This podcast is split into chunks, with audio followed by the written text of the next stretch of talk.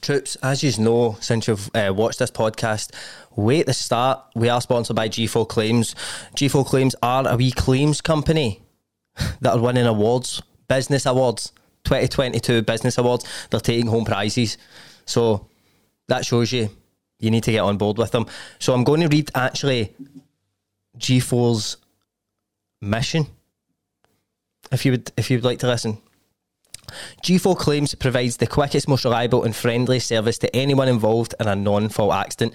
Accidents are stressful, so please pass the worry and hassle on to us, and we will make it simple and easy to get you back on the road as soon as possible. The number to call if you are involved in a wee accident that was not your fault is 01698 767 172. So let G4 Claims handle it you put yourself at ease. It's a stressful thing, crashing. Oh, I don't know what to do. I shake myself. I don't want to do my dad. Or, or this shit, you know what I mean? So leave it up to G4. They're the experts. Get in touch with them and tell tell them that Reilly's gaff sent you. Happy days, trips. Cheers.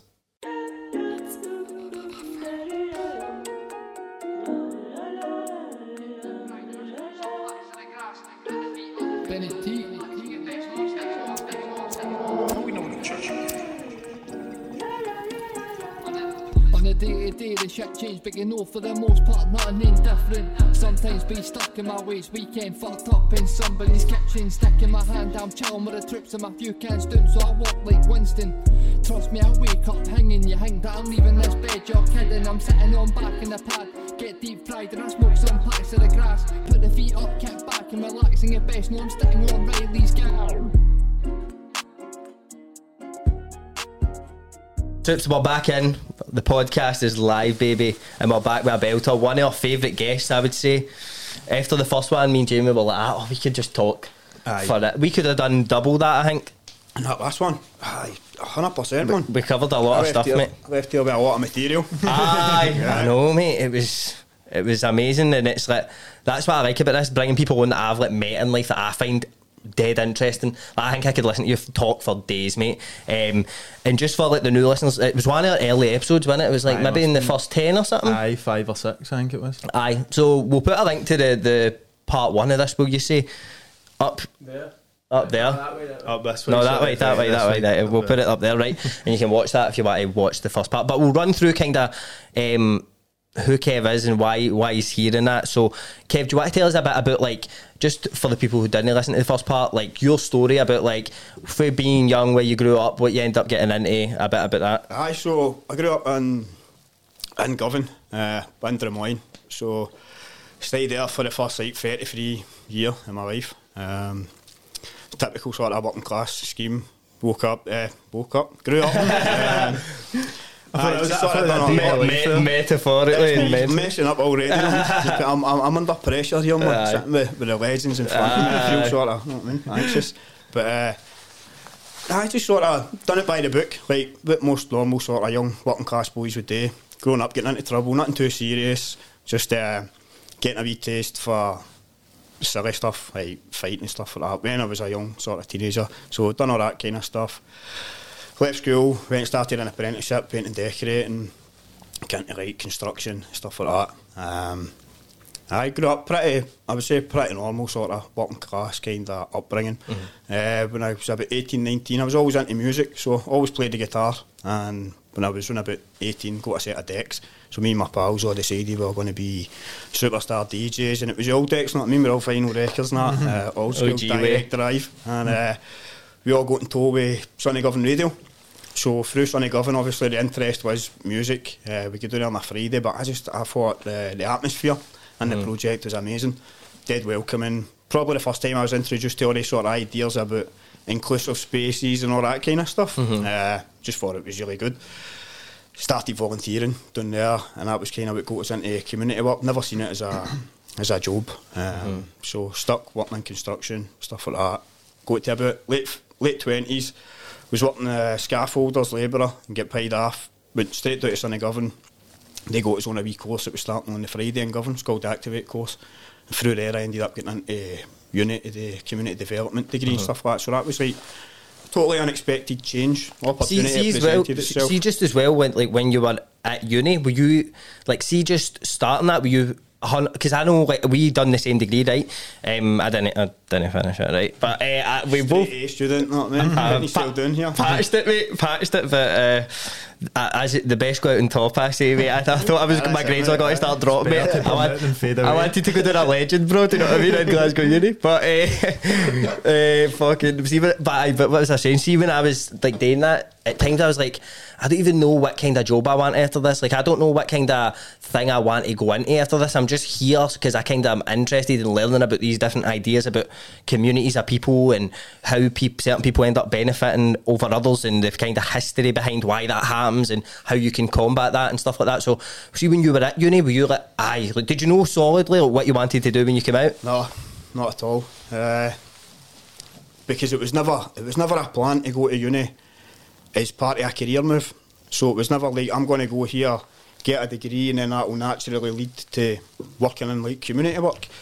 So for me, as I say, there was always an interest in my community, and because I was running about community workers, and because I was in Govan, Govan's quite a, I would say, there's a lot of socialist ideas kicking about in Govan that only just they only just plucked out of a book. Somebody that wants to have an ideology, it grows out of what happened in the, the shipyards and stuff like that. We spoke about that sort of on the last podcast. And the ideas were always there, so that always appealed to me to be part of something in the community that was going to challenge things that weren't fair and make the conditions for people's lives better. I think it's an idea that appeals to a lot of people, um, and without knowing too much about it, I heard these people talking on this course, so they're starting to talk about things like socialism and stuff like that. And without knowing it, I had a good knowledge and education and all that stuff just through like my family, my pals, and growing up in the environment I did. Aye. So that appealed to us. So then getting the opportunity to go to uni was one, it was too big to turn, d- turn down. Because I never thought it was going to be there. And I was like, I'm going to go here, probably going to fuck it up. It's going to be a mess. Sorry, did you say what course it is, by the way? Uh, pro- I don't think so. Community development. Community Aye. development. Good shout, Joe. So community development degree, and I wouldn't have go into any other degree. That's the truth, uh, because I didn't have any qualifications at all. So the only reason I go an interview for that that degree course was because I'd done the ten week course at the day in the community in Govan. They came in and done that course. It's called the Activate course. Um, for anybody that's interested in community work, I would definitely keep an eye out for that. And you'll see them, they pop up in communities across Glasgow. Try and get your name into it and go on it. It's a great course. That guaranteed me an interview for the, the degree course. And through the 10 weeks, I was obviously starting to buy into the kind of things that they because it's a, a condensed version of what they do on the community development course. So you take a power analysis of who holds power, who makes decisions in your community, all that kind of stuff. So I got the bug for it straight away, man. I say, ah, wait a minute, this, this funding all comes in here. And then somebody mentioned, I think it was the poverty industry. I was like, that's it, what is that? Do you know what I mean? Um, and it was like, well, if you live in an area that's considered deprived, what you'll get is a lot of people who didn't grow up in that type of environment. They probably grew up with a bit of privilege. They understand how the whole funding system works. So they'll come to your area, they'll set a project up in your area based on your needs. And a lot of the time they'll not even do like a consultation in the community to find out what the real needs are. There's just these people that are like, oh no, like it's a working class community, so therefore we know what the problems are. Aye. Which is the it's just it doesn't work like that. like, two different schemes on ever Totally the, different. same problems. They're like, two- they're like people. Know what I mean? Communities are like people. They're so so different. So many wee, so many layers to it. They'll set up projects in the name of the people that are living there. Mm-hmm. They'll apply for funding and they'll pay themselves a lot of money. Totally different model for somebody that grows up in a community that wants to work there. So all the stuff that I done and Govan over a period of about eight years was never it was never a paid job. Ever. Mm-hmm. It was all, All voluntary. volunteering. And it was there was never once where it was a, a chore because it was all stuff that we wanted to do. Um, You think that there must be like a way that the government or whoever's at dishing that dough out would be able to look at that and be like, oh, this person's been doing this for this many years for fuck all. Aye. and like aye. They can get the funding, do you know what I mean? Instead of just like It's just know how it works, but innit? Aye. No, they It's, just. pro- it's probably like these like companies or guys or whatever like coming in and saying all these mad buzzwords about like community development. Things I rarely ever know about money, like like community hang, even like community projects and that. Like it's a lot of them are set up in a way. Uh, like I work, I worked for uh, a place that was like a community interest thing, and it just felt to me like it, it wasn't there was no interest in the community for, for the pe- people who owned the shop. It was all about. It was like ta- like it was like they looked at it like like this this shop that they'd set up was like a a business, it's like it's like right. Look what we're putting back. That's half of the half of why they're spending the money in the shop because they think, you know what, that it's no like this wee second hand thing. It's no like the best, but like, do you know what? I'll buy it because I can maybe get used to it, and I know the money's gone to a good place. That's like half the kind of charity thing, but it's like as you say, it's like people like that going in and just no viewing it with any morals. It's viewing it with totally like how can I uh, gain off this instead of like what can I help. And I, I think a lot of the people, right, I never used to believe this, but I think they go in with the right intentions. But I just don't think they just don't get it. You know what I mean? So like they're in there um, and they're going in with with bias that they've got for growing up. You grow up, even see, 100%, see as a kid growing up and you watch things like Rab C. Nesbitt and all that on the telly, you see things like that. The working class are always painted in a certain light. Um, and if you're a young guy coming for a scheme, um, and you've got a trackie on, you're already you're labelled a certain way. And what I found was a lot of people will set these kind of cafes up and charity shops up, and it's supposed to benefit people that live in that community. But the minute a young guy walks in like that, you, you get the same Good feeling as what you not- get if you walk into a shop in a, like a rich area. do you know what I mean? aye. It's like you just know welcome. Like even even where even where I was, I was told like there was like um like maybe Eastern European beggars um outside the shop, like but not outside the shop, but like near the vicinity of the, the shop, right? Aye.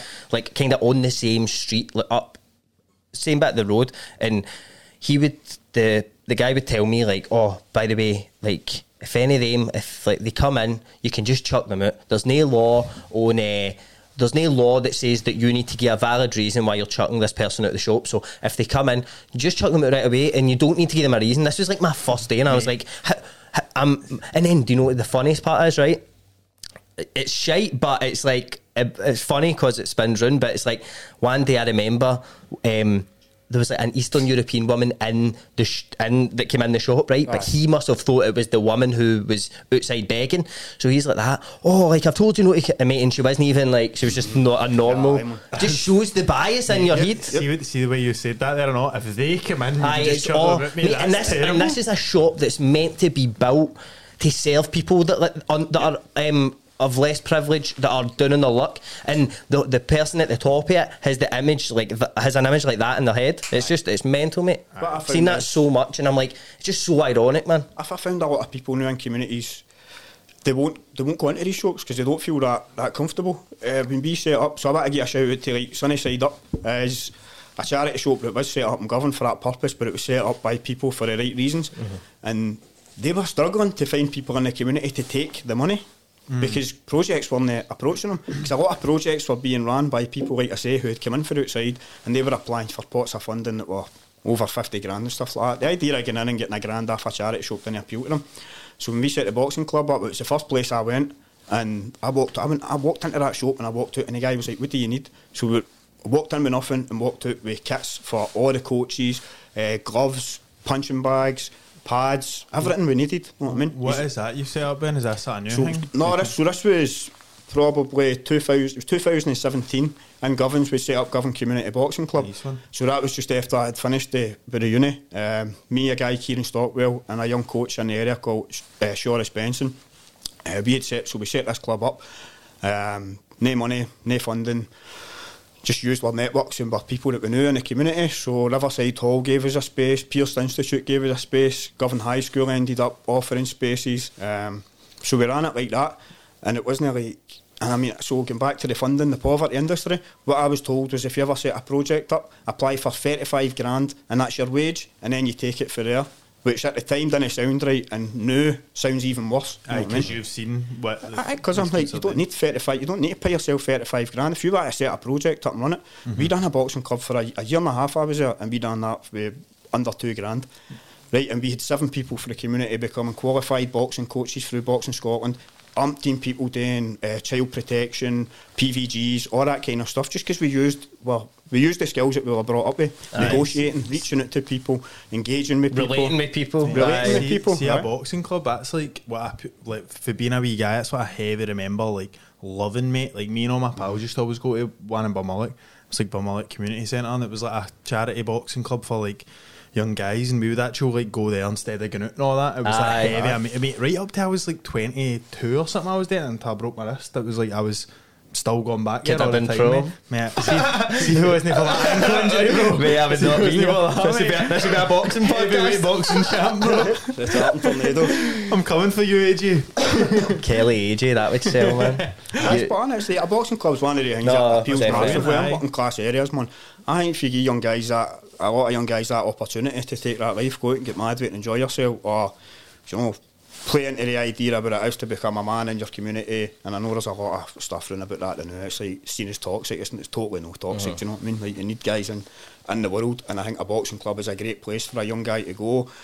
Become aware of their aggression, their opposite. testosterone, Channel it, channel Opposite, it, control it, and then use it for good in the community. like a toxic person would be somebody that like Disney get out any mad like I don't I, I think everything we see like boxers talking most of the time they're pure placid and all that like they're pure like because they've done their zen, hard. Aye, what I mean? because it's it's just the, it's the amount of effort it requires to be at a decent level at boxing, the fitness and that. It's like you're gonna Be rid, disciplined. You're going to rid yourself of Oh, any anxiety you would have about that day if you're training in the morning and like intensely. Like, mm-hmm. like, you even know like for exercising yourselves, but how- the difference it has on your brain. Do you know what I mean? Aye. Mm-hmm. That's true. mate. Imagine waking up and tell yourself, I'm, like, I'm, I'm an athlete. I'm a world class athlete. if you become a, if you become a professional boxer, you're a world class athlete, even if you don't win a fight. you know what I mean? Aye, I know you could still say I'm it a. does feel good Aye, it does feel good to say that. It really Aye, does. but, But, um, aye, so aye, right, we'll, we'll go back anyway. So like, ah, that's basically the story of how I ended up sort of drifting into like community work Mm-hmm. in the area. Um, and for there, like I say, done a lot of voluntary work because it was a passion thing. You know what I mean? Mm-hmm. It was a thing that like bit us and gave us a bug. So I, I made a mistake and I never focused on my career. So there was people that I worked with at the same time as me went to uni and that that made career moves. And by the time I I had got say maybe 2018, two years after leaving uni, I still never had a job, a paid job in community work. So I was like, "Ah, fuck this, man. It's time to get back to back to the building trade. You know what I mean? Uh, got an offer to go to London, right? Saturday, guy I knew, do you want to come to London and work? It's like, was there, flew us down on a Monday, and that was me doing London for, I think stayed there for, I don't know, man, two years or something. Um, earned a bit of cash and that again, so I got, got my confidence, self-esteem that back up, got away from all the, all the rubbish, because see the politics and communities, by the way. Mate, Oh. see, see as well what you're saying about like there was a point where you were like, I need, I need to like, I need to live better now. Do you know what I mean? Instead of because what I'll say about like community work and that, it's like it's rewarding, but it's very taxing and it's very selfless, and you, you're you're never. You are never first in the situation. Like it's always the young person or the person, the adult you're working with or whatever. It's always the what can I do to make this situation better for them. So air time, I found that as well. For like when we ended up working together, which obviously um, you end up talking about. But w- during that time, you're you're giving a lot of yourself away to people. So there comes a time where you're like, I need to look after myself before I look after these people. You know what I mean? gets to a stage. One of my, I had a great lecturer um, when I was at uni, Helen Martin. Lecturer, a woman that was for like Feaster House, and she just sat us down and like just gave us it straight. Do you know that way after being really nice to us, man. Um, and she's like, "You're you're no good to anybody in the state that you're in." You know what I mean? You're like, "What?" And she's like, "No, it's not. A, it's not a dig. Um, like I'm being honest with you. You need to get yourself right if you want to keep working in communities. If you do want to have an impact and do something, you're going to need to start looking after yourself a lot better.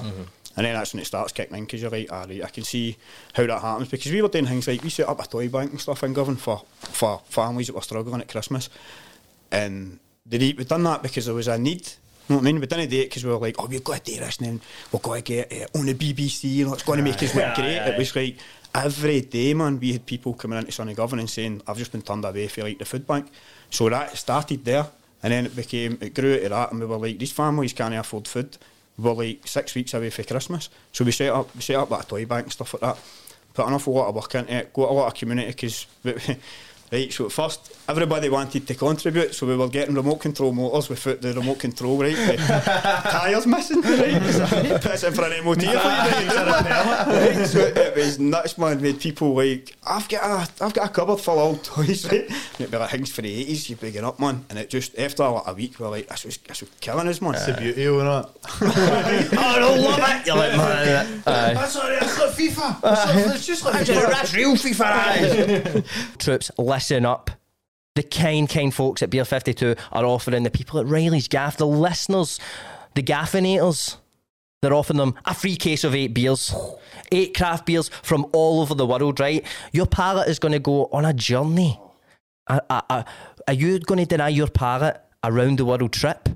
what are you? Cruel? Nasty. Despicable? Mean. Disgusting?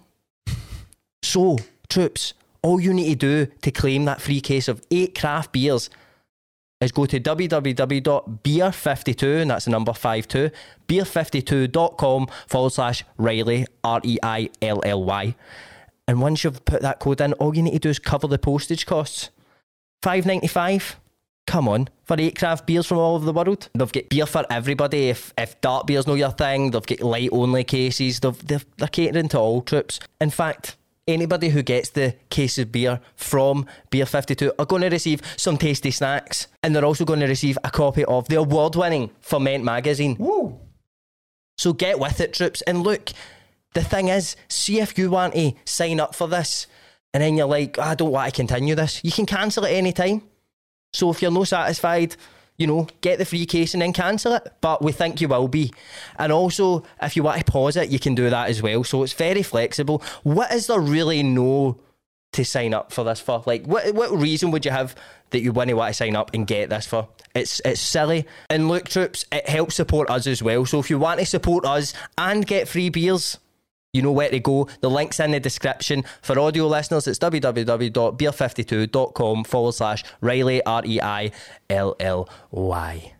So we've done that and realised quite quickly we were going to end up with a pile of stuff that pe- other people didn't want. And that's the big thing about charity work. You've always got to never reinforce that a person is in a, a position that's shit, right? Mm-hmm. Never reinforce the fact you're in a shit position. See, hand me downs and all that. You should, if you're going to give something Aye. to somebody, it should always be with what you would expect it and the quality you mm-hmm. would expect. Aye, aye, aye. So I was like, let's set up a, a wish list, man, and just see if it works. So we put a wish list up for Amazon. Next thing, politicians and that have shared that, MPs, whatever. See, within a week, man, we were coming back. We had to get all the projects in the street. We had to go to all the projects in the street and get them to take the deliveries that were coming. Hmm. Because so many people were sending stuff like going on for Canada, Australia, buying 60, 70 quid worth of toys, man, Class, getting man. it sent to That's government. unreal. We had ended up, Sunny Govan's basement was just full of toys. Basement's about the size of this room. Mate, I would, I would have liked to win Pal. there, man. Had that Jamie's dream house. It was, it was crazy. It got to the stage, right, where I would say, this is what you need to be careful in communities. You need to be organised because things can get out of hand Aye, very that's quickly. big, big thing in it. Aye. And what we saw was a lot of projects then starting to fight for, oh, by the way, when you are talking about what you are doing, mention your name, all that kind of stuff, you're like, okay, Yeah. okay, right. You got to play the game to a certain degree. Next time, Humza, Yousaf, not that appear, know what I mean? I'll get these two vans full of toys. Uh, you're like, you're just doing for an interview, but Well, if you're going to did- bring But did he actually do something? he come down. He come down. Right, still owes us a van full of toys. So I'll put Fucking that out there now, bastard. right? Uh, still owes us a van full of toys, right? Pure liar, man. Pure politician. Just send that to my house, right? Aye, Jamie will deal with the toys. After I deal with you, you bastard. He's come down, giving it the big one. He's going to going to do all this for us. Brings down all these toys. Uh, gets an interview on the BBC, and then one of the other guys that was in the project gave an interview and didn't mention some of the. The other projects that are helping us, man. Ended up, ended up people were rolling about the street and all that. You know what I mean? I'm not kidding. Like, actual motors parking in the street and people jumping out of their motors, grabbing each other. See and for all that. like small things like that, but Aye. getting on the BBC that must be like a mad a loss if they're no mentioned. Do you know what I mean? Mate, Aye. see if see if you're in community work for the wrong reason, Mm-hmm. right? And that reason is to be to get attention, to get pats on the back, and for everybody to tell you how great you are.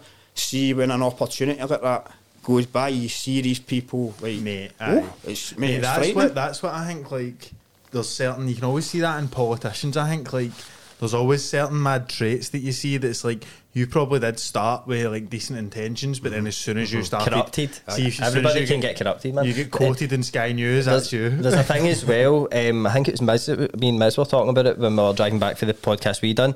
He was saying something about how there- there's this thing about how people that end up in power always have all the attributes that you shouldn't have when you're in, in charge of people. like so, but that's how you get there. You know what I mean? Mate, there's a mad Like it's it's everything about the people that are in power. Aye. Self selfish, self centered. Like Aye. aye, Yeah, like any of us could probably do it, but the rest of us spend our life kind of consider, considering other people and being part of something bigger, whereas they've got their eyes on the prize, which is Tu- when I get vision. power, everybody will need to listen to me. Aye, I yeah. can't people. I vision. honestly can't stand There's them. a, there's a mad comedian. I think it's like, is it Jim Jefferies, the mad Australian guy? Aye, aye. I think it's him anyway. But there's, he says like, see if you see the next the person that's going to be president next, say to them. Do you think you should be the president? And if they say aye, then they shouldn't be the president. He's like, see anybody that thinks that they should be the Aye, leader of the aye. free world, Aye. they shouldn't be Aye. the leader. Goes they should be. that goes back to like the Greeks and all that. Like, I'm not going to sit and claim I pure know the ins and outs, but it's like Aristotle or something like that said anybody, anybody that shows a desire to want to be in a position of power should immediately be disqualified for being in a position of power. Aye. And then, like Frankie Boyle and all that, say it takes. I think at comedians use you hear that every Aye, couple of years. very, it's, it's very true. true. mate. It's very true. But see, just going on to like, um, you said you didn't have any paid work, right? And Aye. then when does your first? Then you go back to like construction, earn, earn yourself a bit of money. What brought you back to like community development work? I always wanted to come back and do it, right? So see the whole time I was in London, I had very quickly I met my partner down there, right? So she's grew up in France, moved to the UK when she was like twelve, parents Tanzanian, Tanzanian background, and at that time she was working for NCS, so a charity working for young people. So I've I've left Scott, I've got I've left all that behind, right? And I'm like, yes, I can't wait to just go and work with the boys again. I see what I see whatever I want about worrying about anything, right? and and then I meet her and I'm every night we're sitting talking and I just want to know like what were you doing today and do you know what I ah, mean aye, aye. so I'm out trying to get all these jobs in London it's very competitive like for community development stuff and I would always get I would always get down to like the last one and it just became really disappointing and then COVID kicked in, right? So everything starts fucking shutting everywhere. London became so strange, man. Like I've got to work in the morning.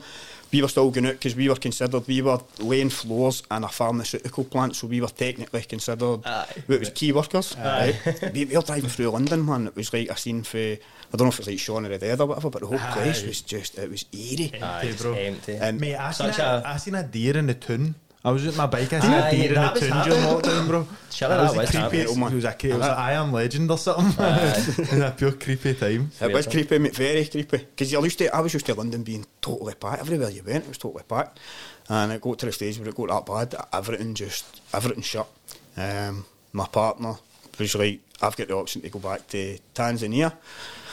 Um, and I hadn't seen my mum that for like three years. So obviously COVID's going on. You want to be with your family. So that was it. She went to Tanzania. But we were going to split up. Uh, she decided she'd had enough of us and all that. She was bagging us, right? So that's fair enough. So I went back, you- went back home. Within four weeks, right? she'd got a, she'd booked a ticket and she's like, I'm just going to come to Scotland just to see you. And I'm like, Right, okay, man. Right. she came back and that was her first day there. She's like, oh, there's nice flats and all that here. Right? So ends up getting a flat. So ends up staying here. Um, as that was happening in London, Sean. So Sean, who's been on the podcast a few times, I think he's got different names, different characters. right? Aye. Uh, he's phoned us and he's like, "There's a job there, and for working for Fair Scotland in schools." So You met Sean in uni, didn't you? I met Sean Aye, in uni. aye. So Sean, I went in, we done exact same course. I was a year ahead of Sean. Um, so we met each other, just sort of, I got to know each other. Um, we had a lot of common interests and that sort of connected through uni. And then Sean's, Sean's obviously Sean's a, and a person that's interested in people. Aye, I mean, aye. and he likes Genuinely, to hear, genuinely wants to hear about people's experiences. What's it like there? You know, Mate, what's the it, food like? and it mad, see when you meet a person that's like that, it's so like, a refreshing thing because it's rare. Aye. So, Mr. Ewart, you meet that man, he's he'll ask you questions and you'll be like that. Fucking, And it- what your actual care? Start Like, getting embarrassed, like, oh, what? I I, just like, how, wants to hear about was, us. how was my day? Like, oh, is that right? Giggling that. How, what are you asking? man? So Sean, Sean would phone us when I was down there and he'd be asking what it's like and um, because I knew I was staying in Brixton and always fascinated. Right, what's it like? No, what's, what's, what's, what's the boys like? come that, down, know what I mean? so that's, that's what it was. He's like, I'll need to come down for a weekend and all that. ah, you're welcome anytime. But uh, he's phoned us, man. He says there's a job there. I think you'd be brilliant at it. And bearing in mind, like you could have phoned anybody for that job, you know what I mean? So I'll always I'll always be thankful to Sean for doing that because there wasn't many jobs that people were doing at the time. People were stuck in the house, man. See that furlough stuff and all that, that was, that was Aye. a nightmare, man. People thought it was good. Oh, I don't need to go to work. and get paid. pay for that? Three weeks later, me cost now, man. three, weeks later, they'll be contacting their boss wanting sessions with counsellors and all that. you know what I mean? Um, so obviously, I'll take that job, no bother. Gets back in, fucking loved it, man. Uh, it was amazing. It was like getting back to everything I had been wanting to do, full on. You know what I mean? See, because COVID was happening, there was a massive need to, to meet what was happening in communities. And Fair were br- brilliant at that time. Fair had organised that amazing. It was just great to get back, to get back and do that. And you'll know, Evan, that you can back us up here that in that school that we worked in, where I, where I met you, man, it was it was intense, right? And it took a lot, it took a lot of everybody that worked there. Intense place. But mate. it was like it's definitely it's the best job I've ever had, man. And the young people that we worked with were just They were the best, mate. phenomenal, absolutely Just amazing, characters, man. mate. Aye, brilliant, man. Honestly, what a job it was. But it took a lot out of us. Aye. And then I just starting to get stressed, man. As, I, as I'm doing this, my partner's like fucking Tanzania's there, and oh, I want to go back and see my ma and stuff like that. And I'd already been to Tanzania, so I'd already experienced it, and the country is beautiful. You know what I mean? Absolute paradise, man.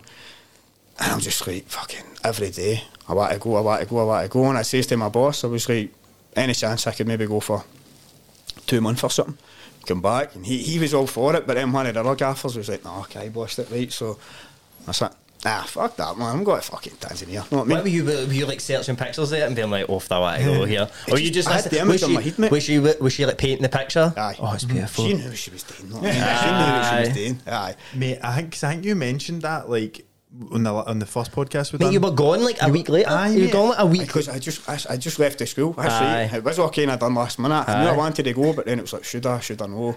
And then it was just like, But what? See, see, even like, see, even before like all this is going on, like the, the negotiations, will we say, between the two parties, Contract uh, talks. I, I really lo- went through the whole transfer window. Um, at this point, like, is there any apprehension in you in terms of like, fuck, I'm going to this country that the the culture's going to be totally different? And do, did you think about any of that before you went, or were you just like hundred percent, I want to go?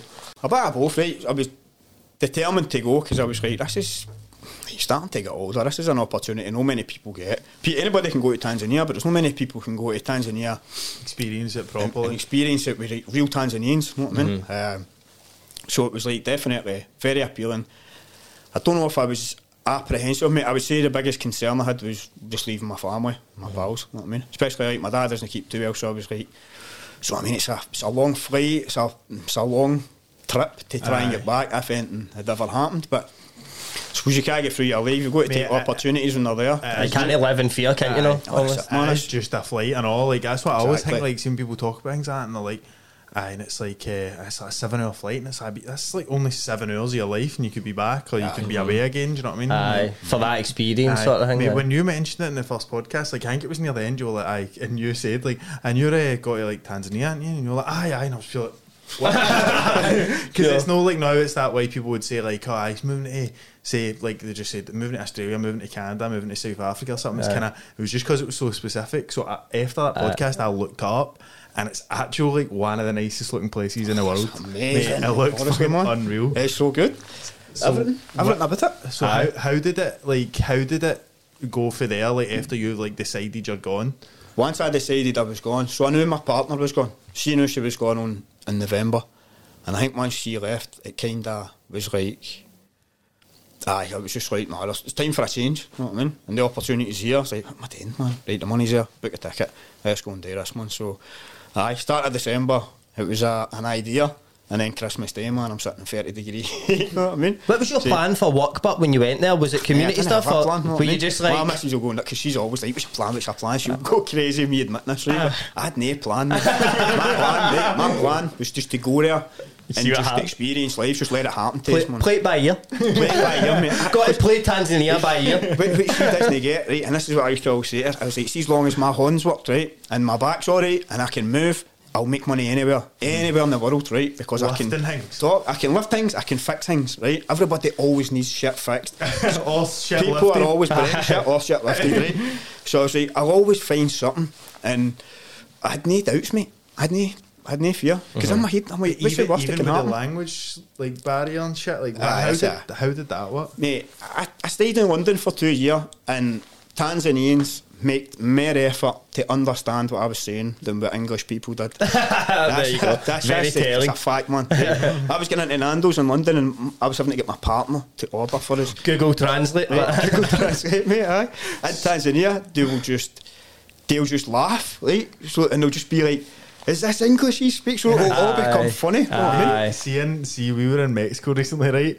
And he met a bird, Peru. I don't know if you wanted to say this. Wow. but like a Peruvian bird, and he was like typing things in to or saying things to like Google Translate, and then the last lassie was like looking for Scottish because she was like, "This is the English." She's like, "Well, Scottish." She's like, "No, I'm speaking English, honestly." And that, Mate, I swear, see, see, like other, you, I don't know about Tanzania. Obviously, we'll find out. But when I when I was in Vietnam, mate, like they didn't know what Scotland was, bro. They were like, oh, like. So I would go for an interview, right, for a, an English teacher thing, and I would sit down. They'd be like that. So, um, is your first language English? And I was like, yes. And it's a, they're like, but you've wrote you're from Scotland. And I'm like, right. I said, but people speak English in Scotland. And they were like, hmm, okay, you don't sound English. And, I, I'm like, I'm fucking English, mate. I know I'm English. It's like they, they can't understand the con- concept to like, they were like, is this a British passport? Like reading it and that, they couldn't even. Mate, see when I was meant to be going to Vietnam, Aye. One of them said to me in, uh, on a, a, a Zoom call, they were like, uh, so is Glasgow close to any major cities? like, I was like, yeah, I know it is one. Cheeky aye." bastard. I'm sure it is one. We've got fucking all sorts in the city centre on Does that. Scotland have an airport? Aye, mate, they, they, they can't understand it. But even so, see, see like, as well. Just going back to like you get gone there. Like, see the day you remember the day that you were flying out. Like, can you remember that day and like what you were feeling? Because I remember. That was a, that was a trip, Aye. man. Right. Because I'm like, oh, I'll save a hundred quid and I'll just jump like the mega bus to London. Oh, have you been Oh, no. I was just going to make it. Say back up like Right, so I'm like, I'll get down to London. I do this in my head all the time, right? And I'm like, I'll just get down a day early and I'll see my pals that I work to and all right. Never happened. So I had to get this bus down. I remember leaving for Buchanan bus station and I hadn't had my test back yet for COVID to say I was able to fly. Because what do we do to Heathrow, man? I'm sitting there, I I say, never up to a lie, man.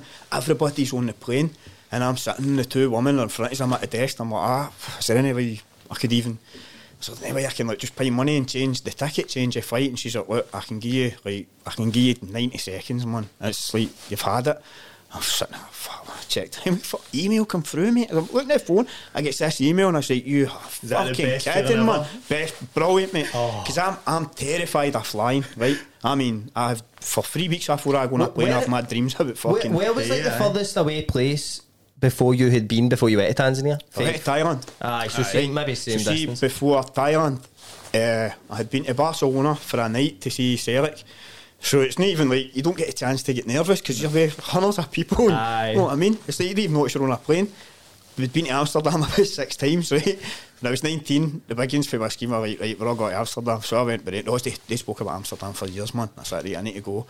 And I remember every time I went to Amsterdam, mate, I would get off a plane, see when it landed, I'd get off and there'd be two big horn prints on my jeans. Because I would just sit there the whole time, sweating, shaking myself, you know what I mean? With my horns stuck to my thighs. It's quite a terrifying. If you think how high you actually are up, and you're just sitting in a tube thing that could just like, like if if something goes wrong in that, you're dead. Do you know what I mean? Like, if, if but there's like so many stats about it, and like it is like on paper it sounds heavy safe compared to uh, even like driving and that. It's safer, isn't it? There's less. Safe, it's safe, it's less- It's, it's safer than riding a donkey, apparently. Is it, People aye? who died riding donkeys. Really? in Plane crashes. That's a mad thing I always hear. Shouldn't I be don't know if riding a donkey. back in like 1950 when There's like, a riding a donkey was. Aye, that common reference you could make. Aye, fucking hell. Aye, but um, aye, it is, it is, it is mad. So I I understand why you they get terrified. No, definitely. I mean, it's the, the idea of this, even just when you're at the airport and you go to walk on, it's just a big, big bit of metal that's been bolted together. Do you know what I mean? guy, You're I I like, can see rivets in it. No, Aye, you know what I mean? well, they've put it Sometimes there's a together. bit of like paint chipped off or I whatever, know. and you're like, no man, this isn't fucking This is been right." down, man. Yeah, aye. but it's, Bit of paint. When I was heading to Barcelona, right, there was it's probably the safest flight I've ever been on because there was that many like Celtic fans and all that people singing, and all that mm. kind of stuff. It was a bit of fun. But my uncle, who I went with to the game, he's a marine engineer, so like top top engineer man, worked out of the world, uh, worked with Brazil, Russia, and all that. Learned his his trade in Govan and Greenock. He's sitting next to us. Obviously, he's clocked that I'm fucking like scraping myself off the ceiling in the fucking cabin, man. And he's like started explaining how it works. You know what I mean? So he's like speed, wind, flight theory. Once you get something to go so fast, it's all about balance and how. So like when somebody's explaining that to you, and then I'm like, well, right, that's all right. So now I know how we get after the run. how, how, why the fuck do we keep going? Aye, And how we do 500 mile an hour? Aye, the full way. Jet streams around the world. He's explaining there's jet streams, and once you get up there, you can put your engines off. And seems somebody's explaining it to you, and it's somebody that you think knows what they're talking about. Aye, puts you at That's ease the there. right one. Mate, I watched a video on uh, on YouTube, and it was about like how turbulence isn't dangerous like whatsoever, and it was saying like, see, because I needed to it- hear that, mate. see, what you're saying about like flight streams, like it's something to do with like they they said picture it like you've got like a, you've got jelly right now we love jelly on this podcast that a, a glass of jelly. See if you put something in it and then shook it, it would wouldn't it move? Obviously, it would move It's up and moving, down. but it's no moving position in the in the jelly. So, So if a relative. giant comes and shakes the earth, you'll be alright. You'll be sound, aye. No, because, because it's something to do with like the pressure above and on, and the bottom of you. You would just move with that. It's like you're pure one way. But Aye. what you're saying about flight paths and all, I was pure. Um, I I was talking to like like a mad fucking pilot person, and they were saying that their plane they had to they had to go lower. They had to go at thirty thousand feet feet instead of forty thousand feet because it was like the path was double booked. So like there was oh, another Hate plane. that, hate when that happens. I mean, another plane at forty thousand feet, and they were at thirty thousand feet, and because of that, the the flight duration was another hour and tap. So it was meant to be like whatever it was, like five hours, and it was six hours because like that height isn't as clear a path. Aye. Obviously. So you know get as strong a wind Aye. carrying you, sort but that scared me a bit when it said like it was double books. I was just Terrifying thinking that they're like taxis I or would- something. I need to, I'd be we, we need, to sweating, turn, need to turn back, man. He's on to get fucking died. Just up the way. No, but we'll be running a bus service. Aye, but even just so you're on the plane, how how was your flight to Tanzania then? But once I got on a plane, What kind of route do you go to Tanzania? Uh, Amsterdam first, right? Oh. So, my favourite place, man. Uh, You always find a way to go to Amsterdam always first. Amsterdam, mate. So all roads I'm lead going to to the Amsterdam dam. Got it. month. I'm to London now. Stop, stop half in Amsterdam first. Got to Postal. We'll go to Amsterdam first. And I made sure I got an overnight flight and all. So it was a long stopover. And I was like, well, if he's going to make me wait seven hours, you may as well make his wait. I'll just take the one with the 13 hour stopover and Aye. just get a hotel. Uh, so I got that news, mate, as I'm standing at the desk. I'm like, that way, I'm just gutted. And I'm like, I'm just fucking got to get home again. And uh, that email comes through, right, so I can fly. So that was me, man. I was like, running on the plane, you know what I mean? It's like, here we go, like buzzing. Adrenaline and that. Aye, aye. Gets to Amsterdam, obviously, just chills out for the night. Boom, away in the morning. Um, aye, no, that was it, mate. Just, no, no anxiety, no worries, just, just looking forward to it. Um, So, do, so you f- you flew from Glasgow to Amsterdam, Amsterdam straight to Tanzania, aye, aye? so if to, I would say the best, if you were coming from Europe to go to Tanzania, best way you're doing it's probably going with KLM. They're the dearest, but it's definitely the best one. And you'll always fly direct from Amsterdam straight to Dar. Uh, or what you might do first, they might land in Zanzibar first, pick people up, and then come to Dar. Dar es Salaam's the main city in Tanzania. Uh, sometimes, first time I went, we went with Rwanda there, so they stopped off in Rwanda, which is right next door to Tanzania anyway. Um, but I, I would suggest if you're going to go, man, just look at KLM and get it straight from Amsterdam to Dar es Salaam. It's the Aye. best flight to get, 100%. Aye. But see, see when you eventually got to Tan, is it Dar? Dar you Dar es Salaam. Dar es Salaam. So when you when you landed there and that, like how how were you getting for the airport? Do you remember, get, remember getting off and like your first impressions? Because I remember like see when I went to Vietnam, the impression I got to like I don't know how the the how the climate is in uh, Tanzania exactly, but when I got off the plane in Vietnam, it felt like I was somebody had opened an oven door, Aye. and I was what there's no that cold air. there- There's like even when it's warm here, there's like a sort of if it's windy, there's a breeze. It's like there's no air almost. That and like immediately like that you're you're thinking about the difference. See, even just your body, your brain must react to that and go, "Oh, you're somewhere else here. Like you're Aye. kind of fo- in a foreign land here." one, of So the, one of the one of the moments when you you smell the heat. isn't it? Aye, exactly. Everything, just your senses Like you're are in all a tingling. Everything about it. But see, my missus, uh, my partner had turned up. Um, I wasn't expecting her to turn up, so that was like a nice wee surprise. Aye. But the thing is, man, I said, everything just seems to went. I've been quite okay with Tanzania. So the first time I went, I was told the airport was shocking, like it's terrible, man. It's like a wee shed and all that. And I'm like, I've got all these images of Africa, man. Aye. The people here are, are spoon fed right. And honestly, man, I need to tell you, image wise, it might look like might look a bit. Um, certain parts might look a bit underdeveloped. You know what I mean? But see, when you're there, it doesn't feel like it, you know what I mean? Because everybody's having a good time. Everybody's Aye. doing everything that they would do here. So you don't feel as if you're missing anything. Actually, a lot of the time it feels better, man. It feels as if it's just right. There's no overkill with stuff. You know what I mean? I felt that as well, man. In, in Vietnam, it was weird because I would see like I used to laugh at people who would like go and um, see like the the bikes. They all, they all have Aye. bikes there, right? No motors, just bikes, man. Um, and they they'll. I seen people like moving fridges on like, wee Vespas, right? And at first you're laughing, but then you're like, "Fuck, these cunts are actually doing this." And I guarantee he's not even moaning about doing it. You know what I mean? And it's like it's no like you're saying, "Ah, you should just be happy with what you've got," but you can just kind of go on with your life and just be happy and just no think about things like it, that just proves it I've always felt felt there compared to here like no everybody was like constantly worrying about their position in life and social circles and it was more just like I'm here with you and we're doing this it's no like feel like I don't know if it's social media here that does that or like the prominence I don't, I don't know but it's like I felt there people were more in the moment and no as worried about how they were getting on in life, just enjoying being in, in, in each other's company almost. I think when you when you go to countries where people are still meeting their like their everyday needs, and I think it's the same if you get into you find that in like a lot of working class communities, I know, like people are how could I put it, man? Like that. So, so when you're dealing with everyday problems, it keeps you grounded. Do you know what I mean? So people relate to each other in a much more humane kind of way. So it isn't like even jealousy will exist in every human being, right? But there's no real level of jealousy where somebody else got something that you've no, so therefore you need to gossip about them or you need to bring them down. Like the way shit happens here, you know what I mean? People get jealous of each other's jobs and all that. There's a mad, there's a different mentality in Tanzania where 100%. people, I would say, the biggest thing that, that jump out at me is like Tanzanians, like their ability and their desire to solve problems, like is just unreal, man.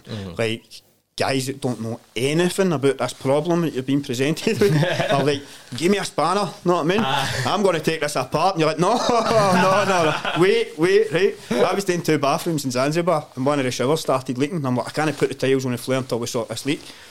one of the boys that had been gave to sort of help us, he's like, I says, right, we're going to need to.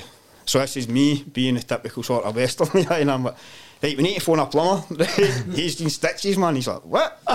phone who? I said, there must be a plumber, right? It's got to be a, it's got to be a guy who's about fixing your pipes. And he's like, "Mm, we're not paying somebody to come in and do this, man. He's like, you've got spanners there, so. You've got spanners. That, right, So that's it, we're all so right. that's it. So we, I says, right, okay, right, let's do it, man. So we starts opening a shower up. Uh, and as I say, man, he's just like hitting pipes and all that with spanners and just to see if anything will happen. I'm like, you don't know. I don't know what I'm doing here. You don't know what you're doing. So we ends, we ends up getting somebody in. but the desire, man, to just Aye. be like, no, like, We can do this, not aye, like we can do this, Mate, man. I love that shit, but because So. I, I pure noticed that. See, like when I when I came out of uni and I went on a site for the first time, I was working with this other civil engineer who was like just out of uni as well at postgrad, and we were like setting out like drainage, which is like obviously just like what's under the ground, like where your shite goes, where all this like rain goes and shit. And we were like setting things out, and then there was a bit that was fucked, but the ground workers were like they were done, kind of thing and it was just to get like filled in again. And there was a bit of the this big fucking piping thing that was fucked, and it was meant to be sitting on like concrete. And he was like, "Oh no, no, we're going to get somebody back." And I was like, I was pure excited, like, "No, mum, we'll fix it, mum, we'll fix it." I was getting pure buzzing for it, and he was like, "No, we can't, mate." No, and I was like, "Fuck it, man." And I went and like put on fucking trousers and a jacket and all that, and went down with Fuck a, it, man. a bucket of concrete, and I was pure like fucking dead everything. I was just like what I think it should look like. Aye. And then fucking the the site manager came out and he was like, I, I, I like heard what I was doing. He was like, this cunt's probably fucked this man. He went out and he was like, it's actually all right. As we Aye. just ah, leave it at that. No, I, It mean, does I was show pure buzzing with it. There's a lot of times I think, you, and especially in working that, you can convince yourself that "Oh, I'll never know. Like I think it- it's with everything in life. You always think I'll never know how to do that, and then if you just do it, Aye. you. You might not start. You might not be amazing at it Mm-hmm. as soon as you do it, but every time you do it, you get a wee bit better in it, and you can actually apply that to everything in life. Really, Aye. Maybe that's probably like what Kev was saying. That's probably like a what a culture thing here. It is a culture. It's it just is. like Aye, you need to totally. phone a guy. I think I think that that comes through. Aye. I don't know, m- might be trying to bridge a, a gap that isn't here, but like see through our politics, the way we're taught. Worry about your own. Pe- just survive on your own, and you don't need to think about other people. You like just survive, um, like all in for yourself, sort of thing. And I don't know if that trickles down into us, where we think. I'm not get, I don't get fucking paid to do that. Somebody else can do it. It's like it seeps into the mentality almost. I think you're, you're, you're kind of schooled in a way, you know, where you're told, no, this is what you are. So you don't do what, what the other guy does. And like, we're, human beings with big brains, capable of doing it. But I think a good analogy is uh, it's in Still Game where we're in the big shop and he's like, looking for the paint. No, I don't do the paint, I do the flare. Come on, what I mean? Aye, aye. that's it, that's it. And I'm work, you're- carpets. Aye, your- but your gaffers will tell you in work. Like, you stick to this, you stick to Ah, that. you're told to just And- fit in a certain peg almost. a lot of that even will come down to uh, policy. See things like health and safety. See like you saying I just jumped in the hole and done it. That's the mentality that I think people have lost in the UK. Like an industrious sort of hands-on, going in and it. Like health and safety would stop you from doing a lot of that stuff. People would be like, you can't go down that hole because you've not got this gear on or you've not got Aye, this ticket. we Something couldn't goes wrong. about with clipboards, just no, no that, no that. You can't do that. People like, coming in and saying we're not insuring that because it wasn't a guy Aye. that had that ticket that done it, and it's like That's why. That's why as well. Like I heard that, like, see how workplaces like drug test people. It's nothing to do with if they actually care if um, you are eating on their site. It's that if something happens, they've got like their insurance is cheaper if they mm-hmm. drug check drug, test you. If you know what I mean. Mm-hmm. So it's all about numbers in it really at the end of the day uh-huh. Aye, but anyway back to like back to you being in Tanzania so that first day you get off the plane what kind of thoughts are run, running through your head when you're seeing Tanzania for the first time get to the beach, man. Aye. To the beach, aye. Was it Straight away. roasting? Fucking boiling, mate. Every day is boiling. So see, cause you're, you're near the equator, right? So you don't have. It's like you don't have winters, you don't have seasons, really. You know what I mean? Mm-hmm. Uh, nothing really changes through the year. Like Tanzanians will talk about winter. And I'm like, what are you talking about? man? 25 degrees, It's no? the exact same. you know what I mean? It maybe get dark half an hour earlier at the most. Uh, I so wanted to get to wanted to get down to the beach. Obviously, after a long flight, long travelling, mega bus and all that, flight, staying in Amsterdam. Felt like three days travelling, so I was like, I want to get back to get back to the house, man. Get a shower, and then there was a place. So there's a barbecue place, Rudy's. And I loved this place the first time I went. I like, I want to go and get Rudy's, and then we'll go down to the beach. So we were heading to a place called Bahari Beach, and that's where my partner's mastered. So over there, you'll have populated areas, right? And they'll build flats, and it's flats like what you've got here.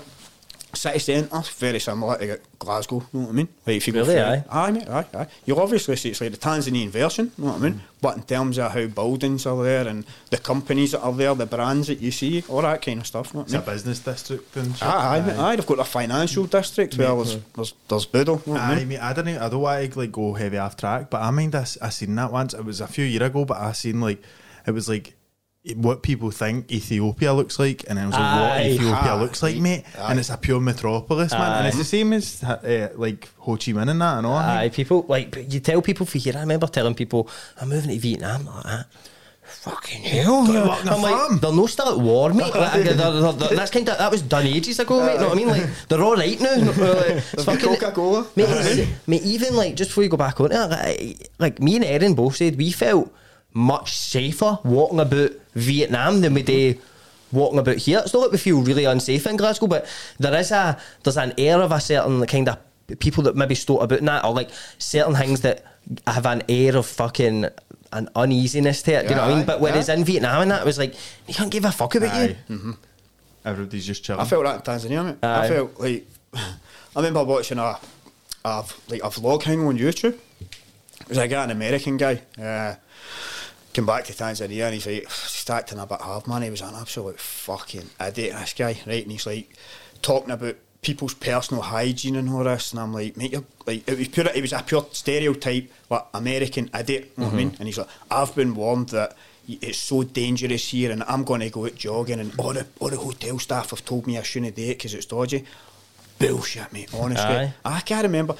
No, I'm not going to say there's no crime, right? But what I'm going to say is I don't remember once being uh, threatened. I remember being in a club and a bouncer about seven feet tall, solid, like staring at me, you know what I mean? And shiting myself a wee bit and being like, oh, for fuck's sake, here we go. And then the guy, like, two seconds later turned round and he's in my face, wanting to know who I'm I, where I'm from and all that. And then, Aye. mate, see anywhere you go in Tanzania, as a Scot, right, so I'll tell you this, man, the Scottish ego, right, and being brought up in Glasgow and the whole concept of being bammed up, right? So I goes into a, a, a pub in Tanzania, and on a Wednesday, mate, they do karaoke, right? So all the bars will do karaoke on Wednesday, and it's no like here, man. It's like all the lasses go and they will fuck it, they will dance, man. All the guys are up dancing, singing, and people get steaming, right? Sounds unreal. It's brilliant, mate. right? I honestly, I'll show you the video. It's amazing, man. So I've walked in here, and this is my first time going out to one of these nights, right? So I'm still get used to the fucking weather and all that. We walks into this place, I'm not what to drink because I say the heat and all that's affecting us. Walks into this place, man, there's a, a table full of boys, Tanzanian guys, and one of them's jump up. Place is dead dark, and he's gone like that to take like a selfie. Because obviously, he, I was, there was only a white guy in that pub at that time, right? So he's getting half scooped, and he's like, oh, okay, okay, right, so that's brother. So he's jumped up, and he's taking this picture, and it was like one of the Snapchat pictures. So I've seen my face with like the wee bunny ears and all that, and I'm like, get the fuck, you know what I mean? Thinking he's taking a piss with us, right? Stupid, man, pure stupid, hmm. right? I'm just right, I'm getting bammed up here. These guys are drunk, so And I'm feeling because you're an outsider as well, Aye, you're but they thinking. were, phew, they were just wanting to connect and Aye. see what I was doing, man. So straight away, my back's up, you know what I mean? Pure idiot. Wankers and all that, man. So I'm sitting there, pure looking there at the table, not keeping an eye on them. See, by the end of that night, mate, these four guys, there's a video of these four guys teaching me to dance, man. It's nuts, man, doing all these, honestly, all these mad moves. It, it's it's Mate, brilliant. I bet there's honestly. videos of you uh, Tanzanian Facebook, like fucking Aye. bunny ears dancing. right, tell you this, right? You see in Tanzania, there's a guy called Bongo Zozo, right? White guy. Uh, I think he's. Hold on, what? I think he's English, but I'm not sure. There's a lot of people grow up in places like Zimbabwe and all that, and they just sound English and they're white. Aye, mate, they've all got pure. Their names are like John Wilson and all that. It's wild, by the way. You see that in the African Cup of Nations? Mate, yeah, you're like, who's Smith? fucking John, John Smith and John Wilson playing up front for fucking Zimbabwe, man? I've no idea. That's probably exactly what this guy's name's, right? Right? Something like that. So he calls himself Bongo Zozo. And uh, I think Bongo's Bongo Zozo in Swahili it means somebody that, somebody that talks too much, somebody that's just loud and a bit of an idiot. So he plays up to that kind of character. Right, I swear to God, man, you need to Google, you need to show a picture on this podcast. Every cunt thought I was fucking Bongo's Zozo, right? Because he's got a big beard, we'll short hair and all that. And the way I had my hair cut at the time, I'm like, nah, I don't look like I don't like it. He's even got the same grey bits in his beard and all that, right? Oh, bongos. But he's like a. He'll represent, so the Tanzanian government love him. So they'll like, they've got money. and he's, he's big on Instagram. He's got about 100,000 followers on Instagram. Really? Aye? Aye, mate, Tanzanians love Instagram. Everybody's got an Insta. Right? Oh, Oh, mate, mate, I I know what you mean, by the way. It's the exact same beard, Wait, wait till you see it. There's other pictures, man, and you'll be like, there's one where he wears a hat. Right? See, when I used to wear my hat in harsh, that Tanzania, I had two old women running after me in a supermarket, right? so he's got a saying, and it's Fujo Ensio Misa, right? And it's something What's like that. It What's that means it means mischief ain't so bad. That sort of thing, Ah, right? like. So it's like, I love that, right, it's I'm getting class, that tattooed after this podcast. So wait, so his whole character is like so Canadian water. So see, because you can't drink the water, right? Bottled water's a big thing, right? Right. So Canadian water try to sell their brand. We'll get Bongo Zozo to advertise it. So he acts like a big way and he's stupid. So he'll be like, ah, me, me, Bongo Zozo, and he'll, be drinking the water, and there's always Tanzanians beside him, and then he'll be like, he'll go to take a drink, and then he'll just go like that, and he'll throw at people, and then he'll have a big water fight, and it's all silly, man. But that's like Tanzanian humour, and it's innocent, and it just is fun. You know what I mean? It's more See, fun than aye. pure so smart and like intellectual and like. There's no victim, mate. Aye. See the difference between British humour and Tanzanian humour? There's never, oh, check the state of him. It's not like that. Know I found mean? that in Vietnam as well, mate. Sim- Similar. Nobody, I don't know if it's nobody cares enough, but it's very much like, oh, just ev- ev- everybody's just who they are. Do you know what I mean? It's not like. Why you like that? Why you doing that? It's always Mm-hmm. just like, oh, I mean, they might think you're weird, but they won't put you down for it. If you know what I mean, I found that's the difference. And I think if everybody, a lot of the time, if you're coming from a position where you're obviously aware of the fact or not, most of these are in the same boat. And I would say in Tanzania, man, they've got God. Everybody's got God. It's either it's half Muslim, half Christian. Everybody gets own. So they've got that philosophy. You know what I mean? Mm. They've got Something that, to believe in. to treat each other with respect, to treat each other how you would want to be treated. They believe that, they live their life by that. Mm-hmm. And that's why I could imagine some of my pals that I grew up with watching like Bongo Zozo and I'm going, check the fucking state of these cunts, you know what I mean? But see, when you're there, man, it is fun and it's good, it's good for the soul. You know get what pure I mean? infected by it. Aye, Like, you yeah. do. You do you do need to you need to almost like let your guard down with stuff like that because I remember like when I was teaching as well like it was I, I, I remember I would see like same as you, like that mad ego. Who they fucking laughing at and all that? I remember like that you get two teaching assistants or one or two teaching assistants in your class if you're teaching English there. So I'm teaching these three to five year olds a class, right? At like twenty of them, and I'm singing these songs like that. But like, I, I know that I got into it, but I was like the actual pure react to he doing things like that. So it's like it's it gets fun. But I remember, I remember like one, two of them up the back, like the teacher that that teaches the class normally and the teaching assistant were just laughing, mate. Like just no even like that way. Now here they would be like, ah. they were like pure point at me. But but like I, I remember being like that. Who, was who the fuck who, who were they and all that like, uh, which are names not but then you but then you realise like they don't they're not a fuck they don't care about you it's just they're just laughing at something there's something a wee bit different. well, we're so used saying. to there being a victim though I but uh, mate, I think in British humour, a lot of the time people need it. Like I've got used to the fact now where I'm like, even if I think it's funny and somebody's getting bammed up, I'll try not to laugh because I'm like, that's fucking shit. See if you can't have a laugh without pulling somebody down, you're not really having a laugh, know what I mean? I know That's it in these days, but Aye, but Easy, nonsense. see, even just going back to like your first, you obviously told the story about um, being out and whatever in Tanzania. But see, like that first week and that, is there any culture shocks that you were like, Aye. oh fuck? Like, what can you remember really sticking out to you that's like a big difference for here? culture shock, man. There was so many things happening, right? Like I would say, even just like the cattle, right? So it's no uncommon for somebody that's staying in like an urban area to have goats and cows in their garden, in their bit of land or compound. Everywhere you go, you'll be walking the high street, and the next time you'll turn a corner and there'll be like a wee guy with like 40 cows. It's like, just come, he's just going down to the wee patch down the road, you know what I mean? Or he'll go into like the football pitch and let all the cows eat the grass, and then that keeps it for the boys that are playing football. Ah, all these kind of things. And it was the way the.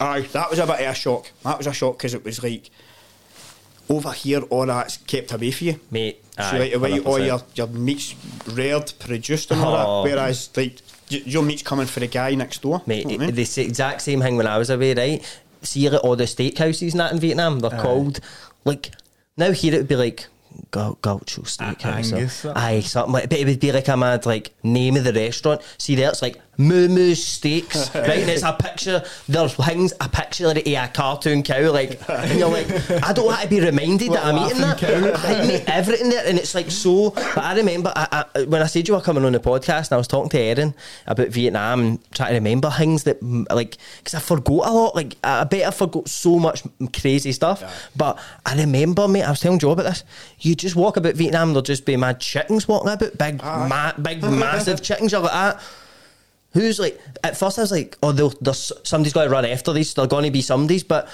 they what they're stray Wild chi- meat chi- just chickens in a gang surviving out in the streets man Pack of Uh, chickens. it's very weird to get used to it feels like very like oh my god what the fuck Aye, a see, sorry, see what you were talking about, like uh, about like how it's no set up for a w- like.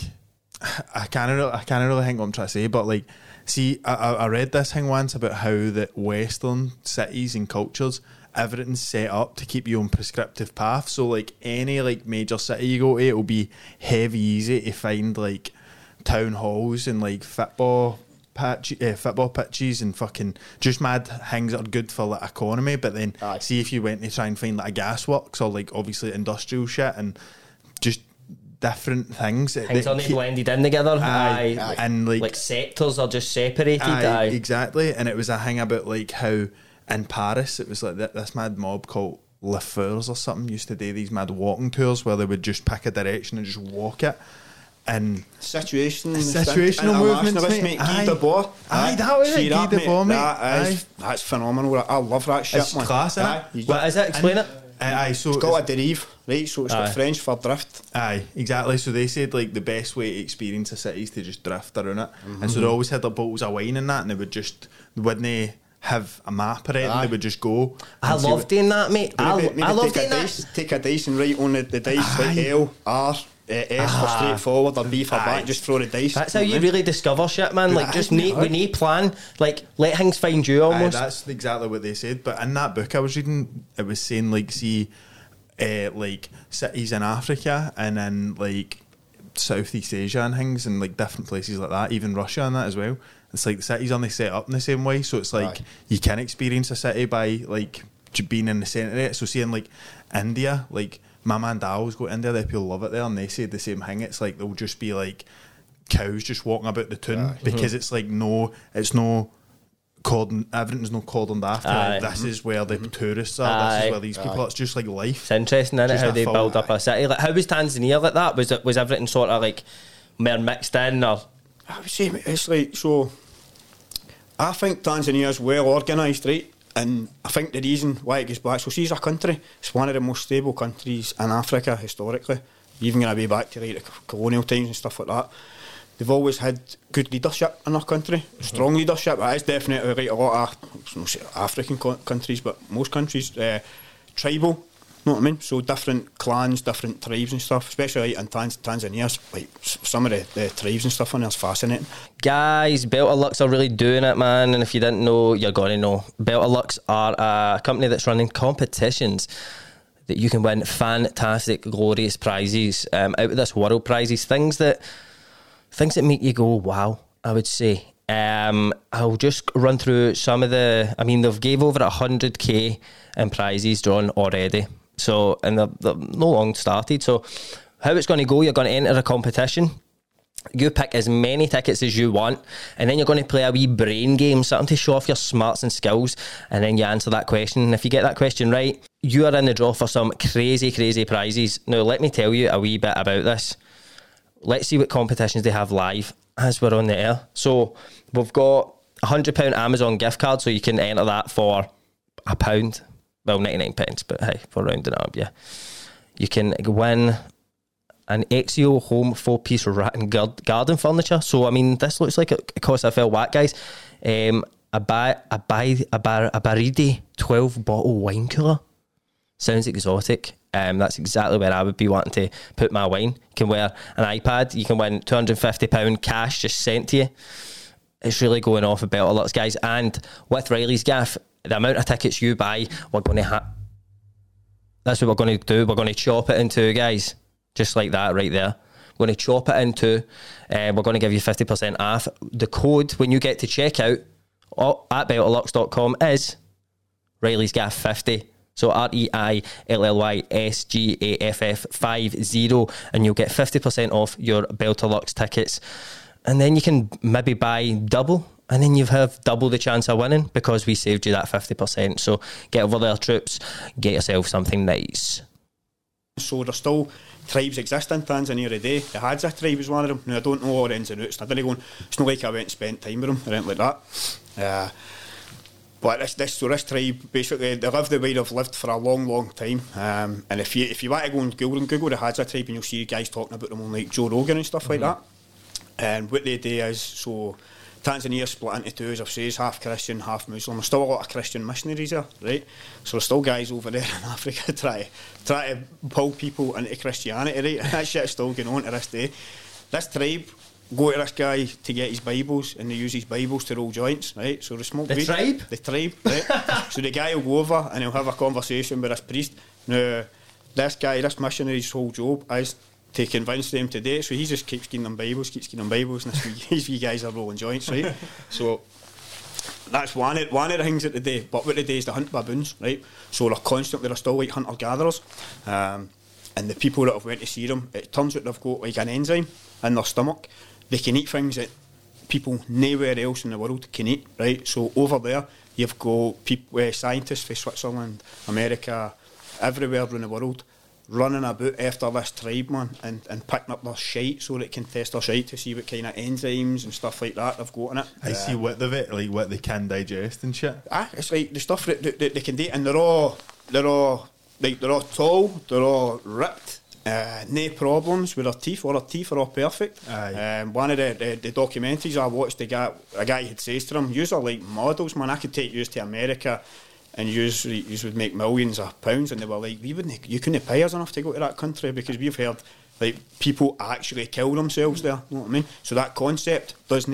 They're like, "What the what is going on over there?" Aye. Aye, right. So No one, no wonder. But and I think I think it's like it's like that with a lot of tribes. It's like they um they'll look- like we kind of thinks like egotistically like oh they'll no they need to get out here and experience the world and not that but like they're like no like they've got they're living more simply than us, so it's like they've they've refrained from overcomplicating everything. And they're what you were engaged in- saying about um, what you're saying about like them being so like amazed at the idea that somebody would actually take their own life. That's like when like, whenever we've like watched stuff on them or like research tribes and that, it's always like because their needs are that basic, and then they meet them with a with a like mad family around them and that. It's like it's so much more like feedback to like your actual soul, like you actually feel like more connected to everything. shit. There's a tribe. I was watching a documentary about a tribe, and um, it basically all these. Um, I can't remember the name. Yanoma, Yanomami, something like that. Um, it was a tribe that these people like. Um,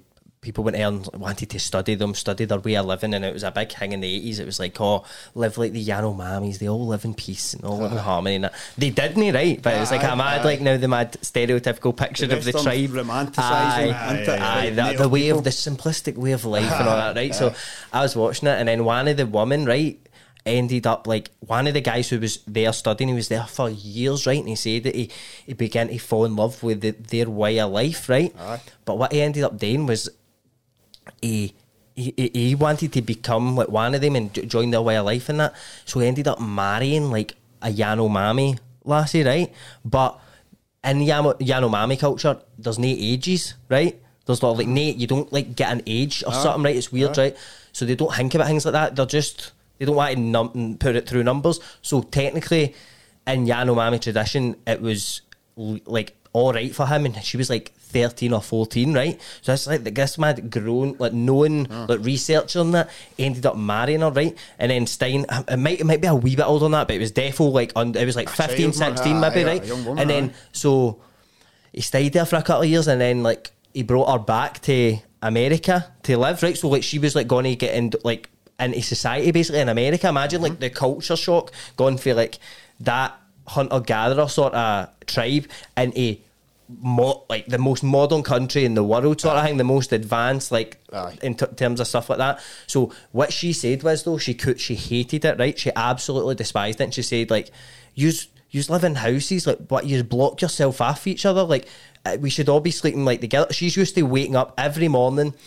And like everybody she knows and loves is there as soon as she wakes up. She said it's the saddest thing in the world having to wake up in this like house with all these walls blocking you for everybody. It's like it detaches you for everybody. So it's like that connection that like we all have, like just intrinsically each other. You're like we're like distancing ourselves further and further for that. Mate, see, see in um, in Australia, there's this uh, like kind of hang set up for people who are like um, like Aboriginal peoples to be ing- like ingrained into society, like and.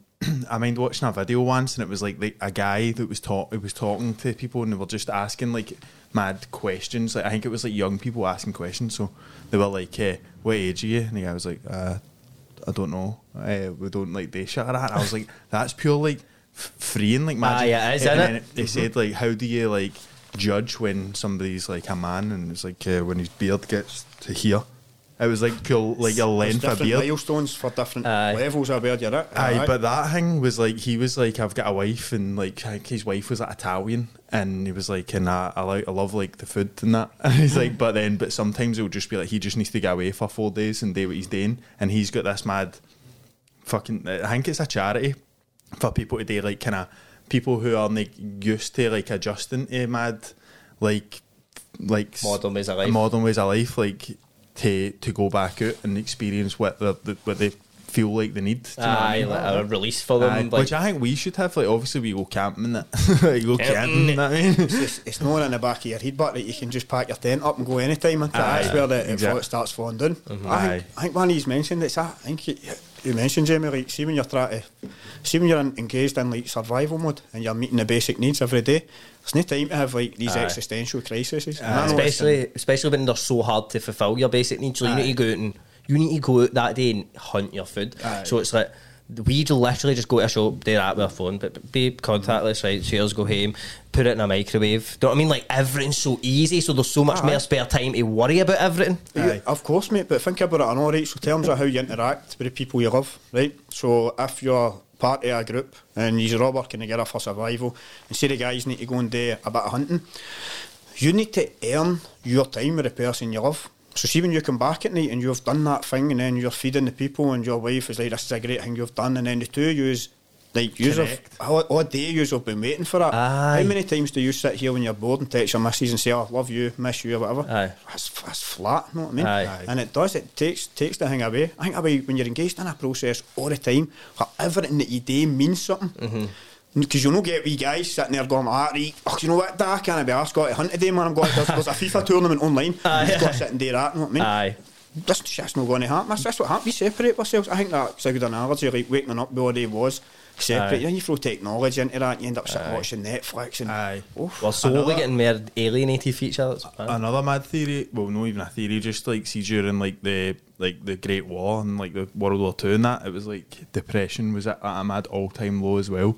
For some reason, it's like cunts band together. If it's Because like you're not- in survival mode, it's Aye. no, you've no get time to worry about it because it's a constant, permanent threat. Like I need, I don't have time to be worried about it. It's the fucking most human thing Aye. ever, man. Engaged in that thing to survive. you and what I it mean? gets pure, it gets pure like numbed out. As you say, it's everything's pure once removed, and mm. like I, we I- always say, I, I, I think there's a residue, but I think there's a thing in your psyche, deep in your psyche, where it's like, no, you need this and you know you need this, and you're choosing to sit and smoke dope or go and play five a size or play your computer, but you're lacking that primal thing that you need to tap into. and, and that's how you feel like after you climb a hill or something. Like Aye. it's fucking rare for me. Even but that, see, bo- like, that boxing club that you set up, like thing, Things like that. when you're when you're constantly under threat of being hit at any second and that, it's it's a great way to wake your brain up out of all that right all the worries that you have about your day and that you don't have time to even worry about them and then but after after that uh, boxing session is done or whatever you come away from it and you're like I feel lighter I've, I just I, I, it's not that I'm not worried about my life I just know that uh, there's no point in worrying about it now and it's like the air smells better Mate, everything- see, Everything. see the last time, one. the last time I went boxing, right? It was like with my pal. It was a couple of years ago, I think, right? But I just pure remembered this after you said that. I walked outside and I was like on the phone to my dad, and my dad was like, "Are you, have you, are you on something?" Because I was actually so happy. It must have been a mad good, but I was actually like pure. Do you need, do you need a lift? Do you need a lift anywhere? And he's like, I'm not on it. Like, let us know if you need a lift, right? Which is, is- I'll make it done. I swear, I'll make it done. Uh, I was pure buzzing, and I think it was pissing down and on. I was like, "This is class!" Like pure, like appreciating shit because I'd pure exerted. Aye, like, aye, that's a It's real a thing. lot of brain chemistry about it, the endorphins that get released when you do it. You're not just doing something that's physical activity, you're actually doing something that traditionally is associated with being a man, all that kind of stuff. all Mate, do you know, that- do you know what's even worse about that? I know. See that. See when you know that you should be doing that. Like I know I should be exercising. I've not exercised in about a fortnight, mate. And like a bit in the back of my head, I know it. So that's pure grating on you. That's, That's like that makes exact same. Aye. And it's like, we've no excuse because we probably could go and just do it, but there's something that's. But uh, well, there's a there's a mad theory about this. It's like your your um, like the monkey in your brain, in it. oh, the- it? aye, that's like the the chimp paradox, isn't Uh, it? the chimp paradox. So it's about like in your head, there's the human, and then there's the chimp, and the Ah, chimp is the one that's like. It's like your your DNA that's looking to just oh just be cozy don't be don't do that and, and every time that base every basically every time you do something so say you set out the mora I'm going to do all these things today right see any of the things that you decide no to do that was your chimp deciding that because the human is, always makes the right decision, and any wrong decision is made by the chimp. Almost, do you know what I mean? So it's like anything you make a mad rash decision, or you're overly like aggressive in a situation you wish you would, didn't be. It's like that's your that's your like DNA act, and that's your Primal mad response primal. to aye. something, man. Aye. And it's, uh, you need to, it says you can never, you never beat your chimp. Like you need to think of like how strong a chimp is compared to a human. So Mm-hmm. your chimp brain will always win, but you need to find ways of managing your chimp brain where you go, this is my. You need to recognize like this is my chimp talking to now. Like see that way when you think about going to the gym and you're like. Like, but if I go tomorrow, I'll be, I'll get a better sleep tonight, and I'll do that. Like that is your chimp talking. So see when you recognise that and you go, uh, it makes you get things done more because you're like noticing the process happening in your brain. See, my chimp's actually a heavy, angry gorilla. Aye. It's like huge, mate. Aye, He's just, grown like, over the years. just slaps me as soon as I fucking. My secret is I'm always a chimp, man. You're just a chimp. 100% chimp. You get two chimp brains, mate. will, we, will we do it? Will we just patch it? Aye, yeah, we'll just fucking patch it. Both of them, I just agree. You mate, I agree with you all the time. Man. But I, we better go back to Tanzania. Oh, so aye. Right, also, aye, so I've got to Tanzania, right, we've left, met my partner at the airport, and we've went to her, her mum's house in a place called Bahari Beach.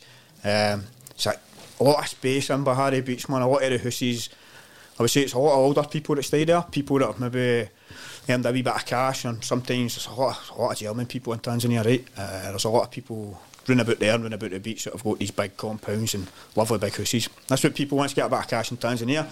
You just buy a bit of land, you build a wall in it, and then you just start building. Like my partner's mum is. She just loves building, man. She's just old Tanzanian woman, and she's constantly talking about we need foundations in here, we need this in Aye, there. love a Ah, bit of construction, man. Oh, mate, loves get, it. Get her a start on my site, man. Yeah, she'd be there on the heartbeat, so she would, man. She would. Uh, the first thing she'd ask for is a husband for her other daughter. Constantly trying to get me to get a, a boyfriend for, for jo- Joseph's here. So we're we're in there, right? And it's like uh, I would say very um, like the, living the, the the affluent style. You know what I mean? It's a really nice house, man, and there was a big balcony round the outside of the whole house, so I could go out and just like sunbathe and all that. And all the Tanzanians must have been looking at me going, "Just stay this guy," you know what I mean? um, so we were staying there for about a month, then it just kind of got on top a wee bit. We moved it to it's a place called Mbezi Beach, and that's one of like the up and coming places. Um, I would say like to compare it, it would be somewhere like Shoreditch or something in London. Um, so a lot of a lot of good bars. Like there's a place Amsterdam bar, right? It's brilliant, man. So you can go at football and all that's always there. Um, it's always a good mix of people from everywhere. So like you'll always bump into maybe like an English guy or a Scottish guy and all that too. Uh, What are like, see, like other English people? What would they be up to? Are they just walking or? So, or people- You'd have a funny smile on your face. Or what, what, it's what, are they up to? Some characters, Ah, right. some absolute belters, man. uh, like I've, and not just English ones. Like I met, I was going to be a tutor, right, to the children of one of the guys who teaches the Ukrainian army, like self defence and tactics to how basically they go and fucking break people's necks, right? Big guy Sergey. So I bumps into this wee guy, Ben, right, wee English guy lived his life, obviously in, in England, wife, two boys and all that, got to a stage where he's like, I'm going to Tanzania to see what's happening, right? A year later, he's divorced and staying in Tanzania, right? Working full time, school teacher. Um, so, guy's in his 50s, but when you talk to him, you think you're talking to like somebody in to it. 20s, right? He's just took his life back, man, right? He's aye. loving it. So, there's well, characters like that. So, I'm speaking to him and I'm like, what? sitting getting a drink with him in this Amsterdam bar, and I'm like, right, I need a bit of work. Like, I've got experience working in the schools and that. And he's like, right, I'll put you in touch with this guy, Sergey, and all that, man. So, next thing I'm sitting there, and big Sergey turns out, and he just starts buying his drink. And I think it was a trick. Know what I mean? Right. But when you're offer a Scottish person drink, they're like, it, man. Huh? So I'm sitting there on the table for a beer. It's about 12 o'clock in the afternoon. And he's like, right, so how are you going to teach my kids English? I'm like, right, fucking uh, sit and try to explain to him what I could do. Half cup. Uh, half cup, mate. Past right, because they sell these big beers. Kilimanjaro, the beers are called, and they're about a pound each, and it's about it's like a pint bottle. So I'm about six of them done, and I don't drink, right? So he's asking me all these questions. We're, okay, we were hitting it off, man. He's got, he had a young Tanzanian boy with him, goes everywhere with him. He was just sort of helping, like, to communicate, all this kind of stuff. Everything was set up, man. I was set to go and work with this guy's kids. And this was like the, the Saturday or the Sunday I was talking to him. And the fucking Tuesday, Russia invaded Ukraine.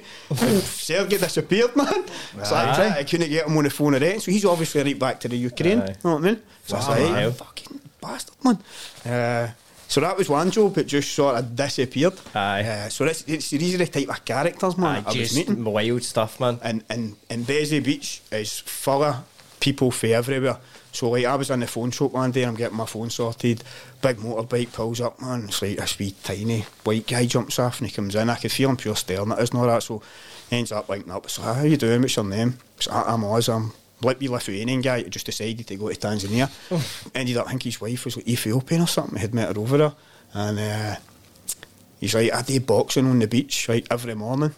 Oh fucking yes, man. You Know what I mean? So like down to the beach every morning, all these guys are out doing training and all that. I'm obviously telling myself, right, here we go, I'm sorted, man. I went once or something, know what I mean? fucking patched them after that. But it's like these are the types of characters that just pop up, mate. Aye. From, from nowhere. It's cause it's a, it's cause it's a k- quite a different place. I know because I bet mm. like even something as like similar as like Kenya. I bet there's a lot more. Like I don't know. It just I, uh, it makes more sense to me. Is it more an unfamiliar place to Aye, you? Aye. so then the people that they go there have to be mad characters, like mad I found, I found in v- I found in Vietnam it was a lot of people who couldn't live the life they wanted to live in their own country, so they go to a like less fortunate country, or they go to somewhere where they can earn they can be so like say they're a teacher, right? Mm-hmm. They'll probably earn a lot more than construction work, so they will go for being low members of low paying members of uh, well low earning members of society in the UK Aye. to being a high earning uh, person, like to earn in a different culture. Aye. So then they can like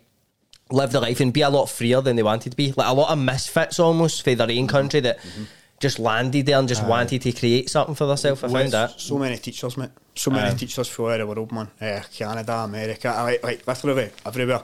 And the, one of my biggest things, right, that annoy me everywhere, man. 'cause, like, my mum's a cleaner, my dad's a taxi driver and all that.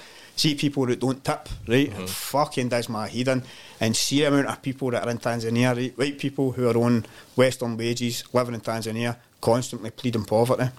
Know what I mean? And you're like, we've got to go to the island tomorrow. Oh, how much is it? And all that. And you're like, listen, you're on 2,000 euros a month. Aye. It doesn't fucking matter how much it is. You're going to be able to afford it. right? But the reason they do that is because because there is a lot of poor people in Tanzania. Aye, aye. And if they think you've got money, they maybe ask you. They'll not come up and do your nothing for it. But they'll maybe just ask you, you know what I mean? Mm-hmm. Aye. I don't have a problem with that. I don't think that's there's nothing wrong with that, right? Especially especially if they're growing up and they're being told uh, what this person represents his wealth. There's nothing wrong with that, you know what I mean? Aye, but they they, they take it personal. It's like, oh no, fuck off. Don't, I, I see it. Do not go to a, a country that's developing and go and penny pinch. you know what Aye, I know what you mean. People negotiating to buy fucking uh, juice and all that, all that kind of stuff. Yeah. That drives me nuts, man. Aye, that happens a lot, man. It, it does make it happen. So like you would have seen it in Vietnam, Aye, see aye. it in Thailand, yeah, but Tanzania's got a lot of that. Tanzanians are so smart, man. They just, they just, they've got ways around everything. Know I mean? They've got ways of getting what they want all the times. I say, see that problem solving mentality that applies to everything. Know what I mean?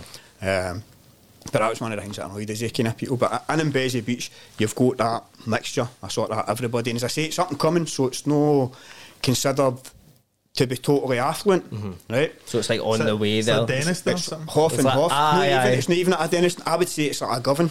Ah, right, right, right. So Aye. there's still all the all the stuff that was there for before, but there's wee things popping up here Aye, and there. it's good. It's good. I found it cool being in a place like that where you can see it around you, like them building all the mad new stuff and the old stuff still being there. And it's like you're in a time where everything's changing around there. See, even when you were there, like what what did you end up doing for work when you when you lived there?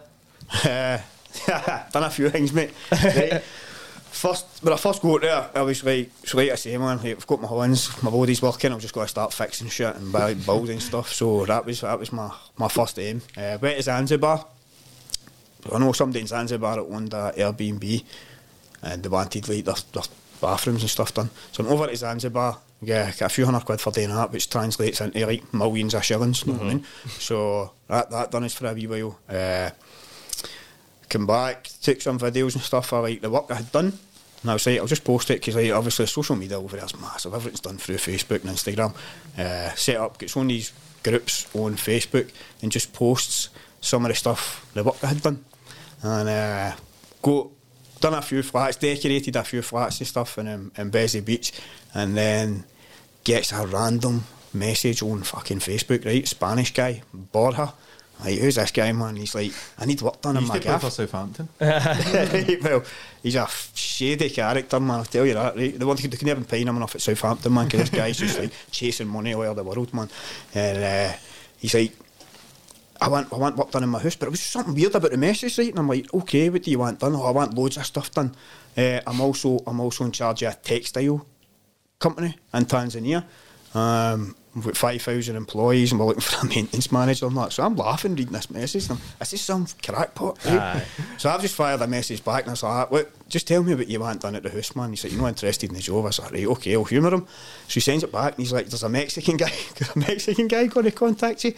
I said, this is fucking, this is a fantasy, man. So Mexican guy contacts us. Uh, Weiner, his name is, right?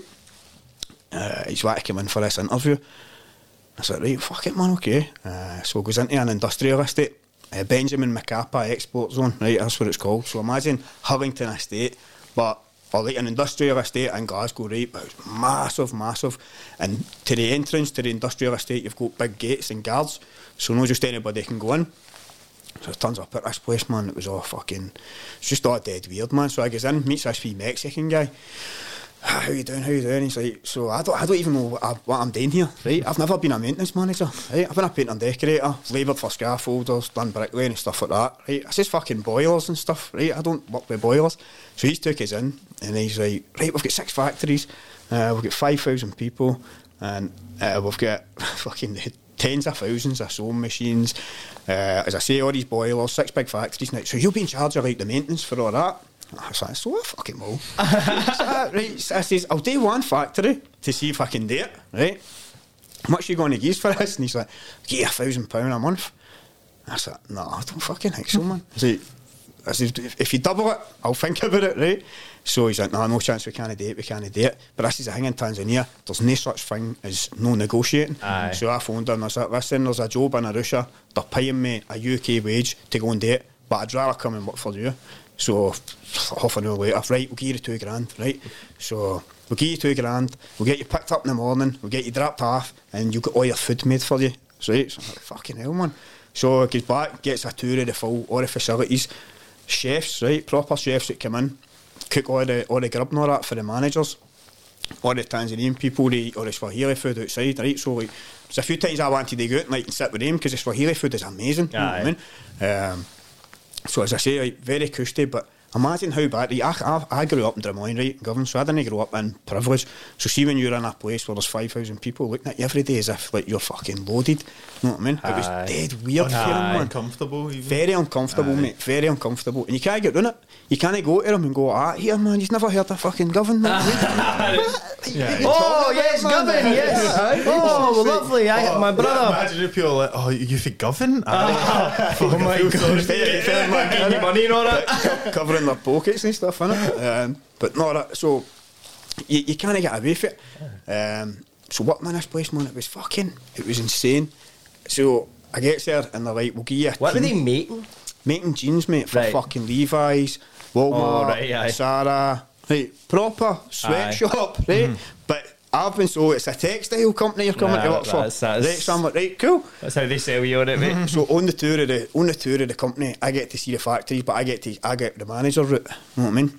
And I get told, right, so your your, your office is going to be up the stair with all yours, and it's like, right, cool, fucking no bother, man. It turns up the first day, and Borja's like, Kim, we're so glad you came. Um, and I'm like, I don't know what I'm doing here, right? You've got a Rolls, you've got a Rolls Royce, fucking boiler in there, and it's like this was the size of this room, right? These boilers for every factory and generators, and I'm like, I don't know how to work these, right? And he's going, you don't need to we've got people that will find out how to work them, right? Tanzanian mentality. He's like, they love a leader. Wants a leader, right? I'm like, what the fuck are you talking about? I see you got 5,000 people in here, mate. What the fuck do you want me to do? I can't lead them. You're like, the face, I don't know bro. what I'm doing. You're so that's what he's saying, mate. He's like, it doesn't work like that. He's like, they'll just, they'll just follow you. They'll just listen to you. You just need to direct them, right? Um, so I was like, fuck it, I'll try it, man.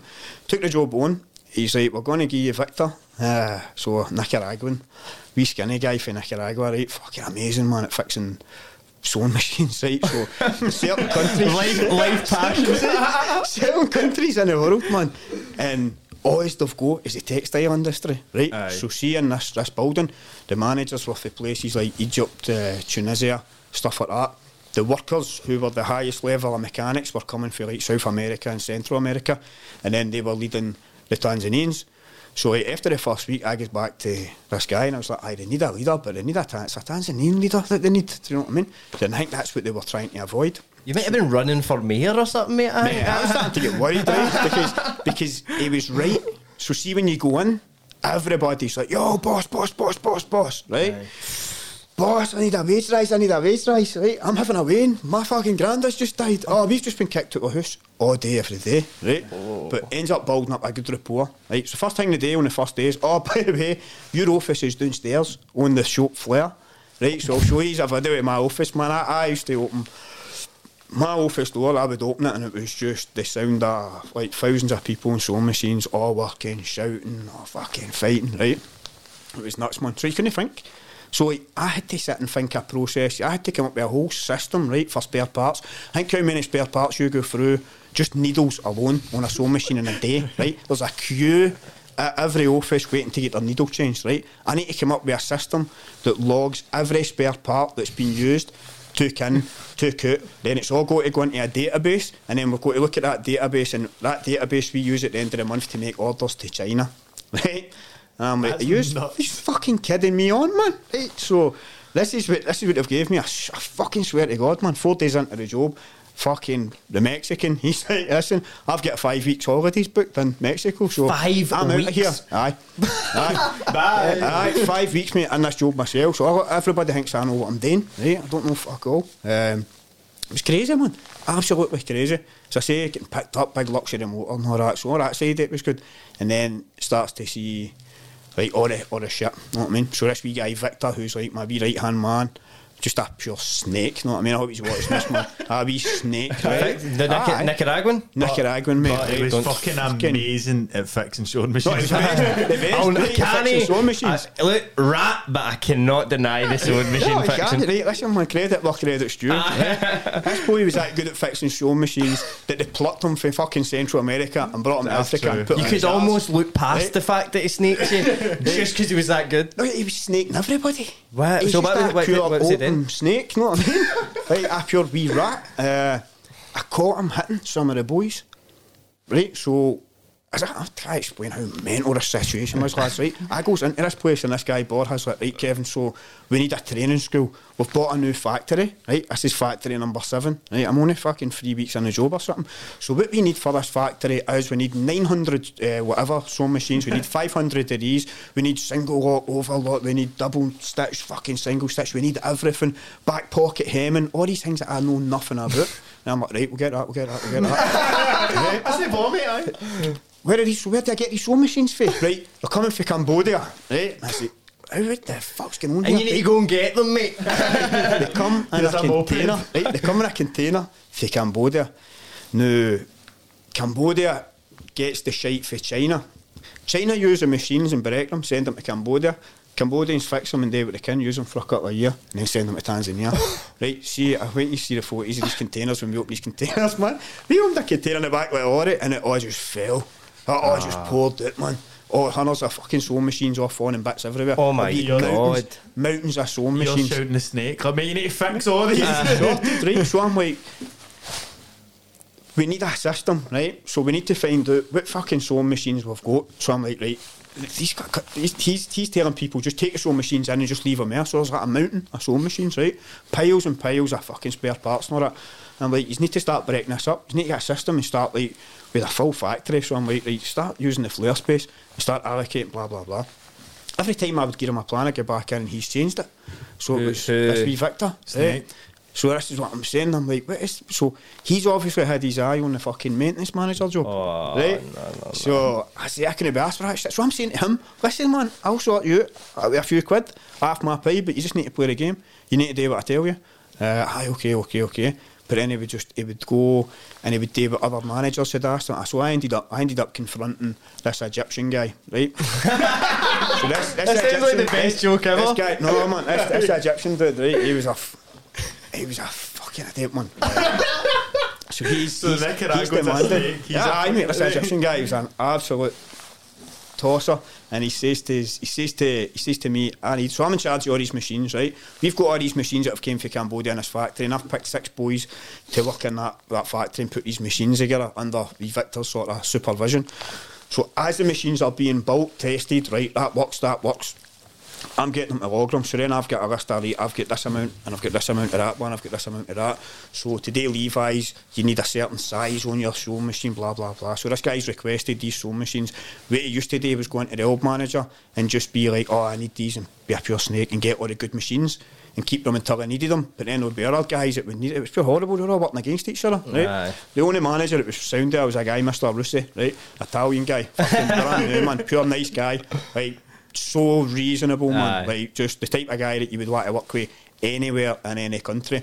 I felt so bad for him because all these guys were pure, just like fucking him over all the time. Because see, these guys get paid based on how much their units produce. Ah, it's no the hour. No, Aye. no. So that's why this Egyptian guy's like, give me everything, give me everything. It's like, I'm not, I'm not getting it. Like, we need to have so many machines ready for when Levi's come, right? So I'm fucking getting involved in all this. and uh, he takes a hump because I don't give him the machines that he wants. And he's walking about saying to people, I fuck this guy, I fuck this guy. Right? people, people are coming to me. In the ass? And, uh, well, this is the thing, mate. He used to always, he used to say things like, uh, so I went into his maintenance team, right? And I'm like, right, boys, uh, just to let you know, I'll introduce myself. This is what I'm here today. And right, what we're here today is create a new cult, someone, and we're all going to take each other up. Don't hide anything that you don't know. So if you're working on a machine and you don't know that machine, you just tell us know you're not going to get sacked because we need you. But we're going to train you to fucking be good at working on that machine. And these boys all left the room, all buzzing. He comes in, very good, Kevin, very good. But you know, you need to fuck these guys. Right? You need to fuck these guys hard. And I'm sitting there going, does he know what this sounds like to my ears? so that's this was the mentality of the, the the bosses who had came for our countries, right? So for like North Africa, they were just horrible guys, man. So ended up like sort of confronting this this Egyptian guy. Obviously, pure denies everything, denies everything, and it was like that that environment. Do you know what I mean? So it was like having to go to the boss and sit down with the boss at a meeting with like this Egyptian and this Tunisian Aye. guy and be like, these, these two guys are actually trying to fucking stop me for doing this job. Aye. Like, how does this work? How I can mean- you all work together? It's mad that you wanted to stay away from petty politics and like govern. Aye. Not there, mate. Tanzania, mate, The then- worst of the worst, right? absolute worst of the worst, man. Yeah.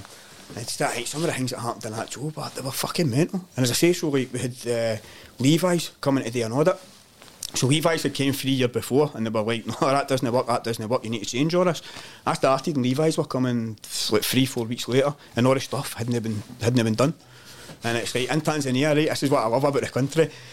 I go straight to the gaffer, so we need these big internal gutters, right? So see any sort of internal leakage or anything, like you can't produce garments in a, a place like that, right? So we had to get this all changed, and I've phoned to get this thing ordered, and the guys, it's got to take three months. I was like, no, it's like, we need to get it here on Tuesday, right? It ended up there like, within a week, so that's what I'm saying about the country. Shit can happen Aye, if you make it happen. Aye, if you've got enough money, uh, the right people, aye. And if you just even just say the right thing, because a lot of people are just that plastic. Oh, it takes three months. Aye, that's cool. 'Cause I'm talking to the boys in the, the shop, and they're going, no, it takes three months. Aye. That's it. I'm like, oh no, but see, see if it was something in their house or something in their community, they would just Get it done. build something themselves. you know what I mean? Uh, so they're like, no, no, that can't be done. It can't be done. And see, to be honest, to give the boys credit, man, they were so overworked and like underpaid, man. It was disgusting.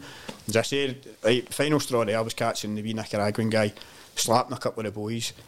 And I just, I just said to her, because the Tanzanian boys are ripped, man. You know what I mean? Aye. they're scared to lose their job. Punch fuck. Ah, I Aye. says, listen, man, he's trying to communicate, boys. Like, he doesn't speak your language.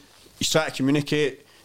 Do you know what I mean? So use, as far as I'm concerned, they use are well within your rights to use the same fucking language. You know what I mean? And he's just like, what? I was like, so all the big Kenyan boys, not Kenyans, are huge, man. These boys are all like, aye, you'll have a bit of that. he's he's shaking like a leaf. You know what I mean? It was all kind of in jest, but I was letting him know, like, you can't do this. Aye. And then I caught him two or three times doing it, and I was just Especially like, if there's fucking like you were saying there was 900 sewing machines or something. There's like 900 of them just going batter fuck you. Five, 4,700 staff in the place. Was it what sort of like eight? Was it like all ages, or was it just like adults, or like? It would be mostly young and physically fit. Because see if you see see if see like if somebody hurt themselves on site, uh, they would just tell them to get home and be like, ah, go home and get better and all that. This is what was killing me, man. See outside the the garment outside the factory, there was always about 200 people. Just waiting, and they'd be waiting with CVs and all that. Oh, and it would like the company would just go out with a table and just be like, uh, right, so what do you do? What's your background? And honestly, right, when I went in, the first thing I realised is I needed two staff in the office. And I said, like, where did I get two staff? And they're like, oh, come with me. And we walked outside, man, and I was like, who's good with computers? Oh, I'm good, I'm good. And you need to pick somebody. And there's like a hundred people sitting there. fucking that's crazy, horrible, man. man. It's horrible. I'm not. that- I'm just. I just can't do that, man. You know I mean? So that's It's obviously like- a big shock for you going into into that sort of work. So what happened? What happened at the end? How did you end up leaving there? Fucking waited, waited until I got my wage, and then I was like, fucking stick it up your ass, man. How long were you Getting en- out of end it. up there for? I ended up on a job for about six weeks. Aye, and it was, it was, it was a long six weeks. Oh, that happened six weeks. yeah, that's only half it. See the other stuff that happened, man. It was, it was absolutely bonkers. it was bonkers, man. Uh, the guy who was in before me, he was Nicky Nicaraguan, right? So that's what I'm saying. This is how wee Victor was obviously pissed off because it was his part, get a sack. Aye. You know what I mean? But he, Oh, get, aye, he get a sack because he was like, I'm not kidding, man. Like, lassies were, I, I can't stand this, man. Lassies were in their work they're trying to earn money to survive, you know what I mean? To go home to their families. And they were coming up to the, the window to get their needles changed, and apparently this guy's gone, Oh no, no needle until I get your phone number and all that and ah, Oh all my that kind of God, stuff. man. I mean, he got done for Fucking sexual harassment, so that's why they sacked him. Aye, and his pals ah. sitting raging. His Gonna wee be pals, man, his pals raging, his pals walking about, noising their asses up. Oh, it's, I can't remember the guy's Robert or something. It was a pure Scottish, like, British name. Oh, know what the I mean? Bruce, aye, I know. He's like, ah, Robert been talking to you. And so apparently he had, he took lasses out away for their families and put them in flats and all that. And then when they get a sack, he fucked off. Man, that's what I'm saying. That's the kind of people. Aye, mate, you get a lot of that in to- these countries that Scumbags. aye that just want to take advantage of the environment they're in to like fill their own sort of weird fantasies. It's, it's very odd. strange. Troops, the podcast is also brought to you by Code Barbers. Now, Code Barbers are, let's not be about the bush, they are the best in town. Um, I will put that claim out there. Um, we've got guys who are beyond qualified to handle uh, your hair. We've got guys like Reese down there. We've got Cal running the show uh, down in Duke Street. And it's not an easy place to run the show, Duke Street. If you've ever been through Duke Street, you know, there's a few characters that you would say, they must run the show here. But you would be wrong. It's the guys in Code Barbers. So get get yourself in there if you're in the the, the, the Glasgow or the, the vicinity of uh, Duke Street, or you've got a wee car you can drive down. Uh, go and get your haircut there. It's the best about. We also in there have a young man learning uh, and applying his trade. A young. Um, what can we say about this young man? He's a young whippersnapper. Um, he's full of life every time I go in there, and his name is a young Aaron. So you got your shout out, Aaron. There you go. Uh, but I get down there, troops. If you want to look fantastic, we are going into winter. You know, your girlfriend wants you to be maybe looking a wee bit better this year. Maybe they looked at the pictures last year and they thought, didn't even fucking get your hair cut before we went out for Christmas, eh? Appalling stuff. So get down at the guys at Code Barbers. They've also got one in Uddingston. All the addresses, the details, you can get them on uh, Booksy as well. So a lot of people use that. So yeah, you can get them on Booksy. Go down to the description, you'll find all the stuff there. Go and get your haircut and say, "Hi, I seen you on Reilly's gaff," and that will help us out a lot as well, team. Cheers. Very, very odd, man. I was what to ask, just going away for kind of work environment. Did you go to what's the place in Tanzania called? It's like the Stone Town or something. Stone Town, so that's in Zanzibar. Zanzibar. Right, I'll tell you a fucking story, man. See on the, the ferry to Zanzibar. It's brilliant, right? Big modern ferries and all that. Really good, man. A lot of people obviously probably think it's no, it's no like that, but right, really sound ferries. Like, you don't feel unsafe or anything like that. Um, and this is like the most Tanzanian thing ever, man. Being on this ferry, it's a two-hour journey from Dar es Salaam to to Zanzibar, and you land in, you, you, you, your port is at Stone Town, right? Right. And we get on this, and there's a big commotion up the back, and uh, it's like I don't know, I thought it was a fight or something, man. And then Dory's like, I think he just said somebody's having a wedding. Right? Fucking ten minutes later, oh, it's a boy. No, what? What? I mean, on, on the ferry to Zanzibar, mate. And I'm like, who the fuck gets a ferry to go on holiday? With That pre- Aye, That pregnant? pregnant. Aye. So It's a a lot of- So let me ask. Everybody's like, yes. I've never heard of Stone Town before. Is it true to its name? Aye. Is there a lot of stones there? There's a lot of There's stone, mate, There's a lot of stone and there's a lot of stoned people. Aye, really, aye. so it's it's an amazing place, man. I'll tell you that now, right? Hundreds of years old, goes away back. Everybody has had a shot at Zanzibar, right? All the colonisers, all the empires gone away back, man. Aye, like fucking Portugal and all that. Like every. the Portuguese have got a massive influence there, right? They. Uh, the Middle East, uh, like fucking Ottoman empires, all this kind of things, man. See when you go there, it's amazing. The buildings are brilliant, right? They're all falling apart, but they're so detailed.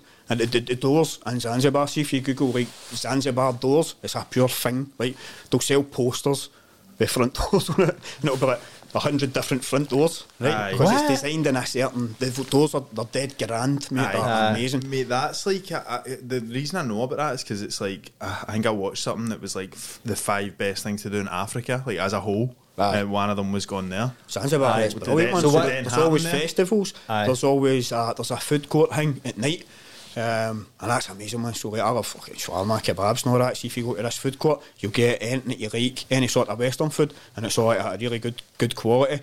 Um, so the last time I was in, last time I was in Zanzibar, I I done, I done a Airbnb, tiled two flares, right? So that's in Nungwi Beach. Takes you about an hour to get up to Nungwi Beach. Beautiful man, white sands, blue water.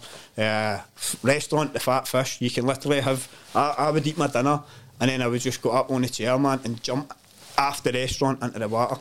Right? That is I'll show you a class, picture. Eh? You just look for you sitting eating your dinner on the sea. It's here.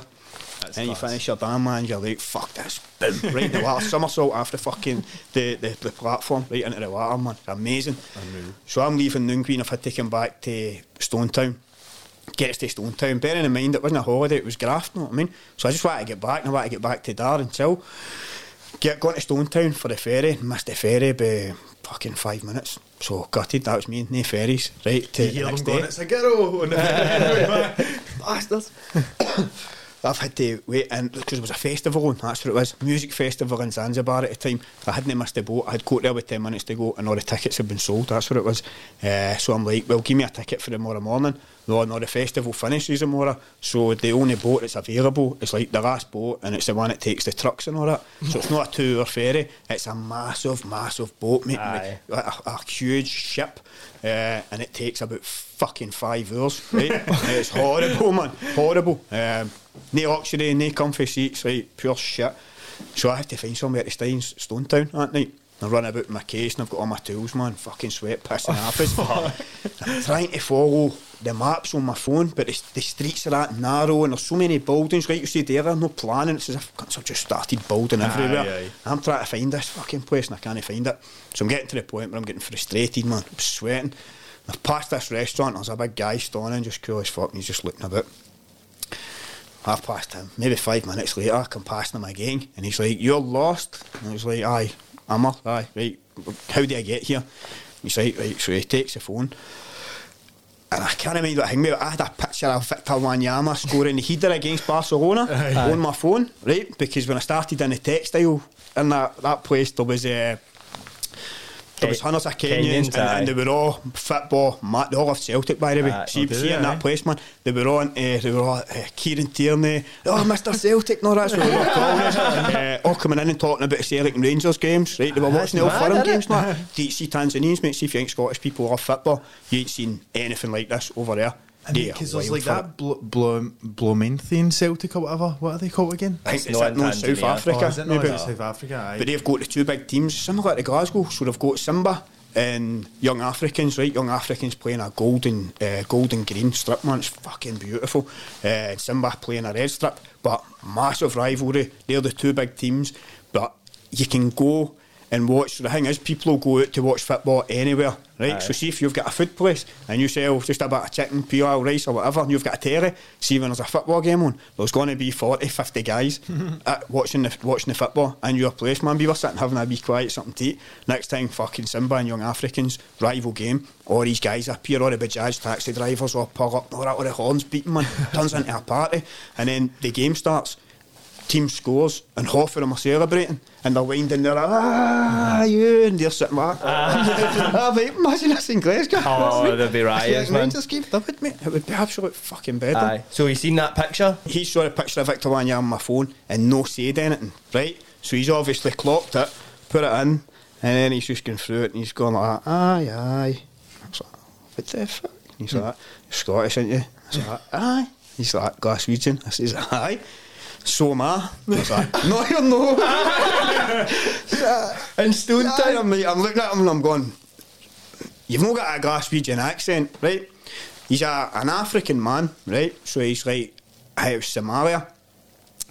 He said, I, I had to leave Somalia as a kid. I stayed in Red Road Flats for seven years.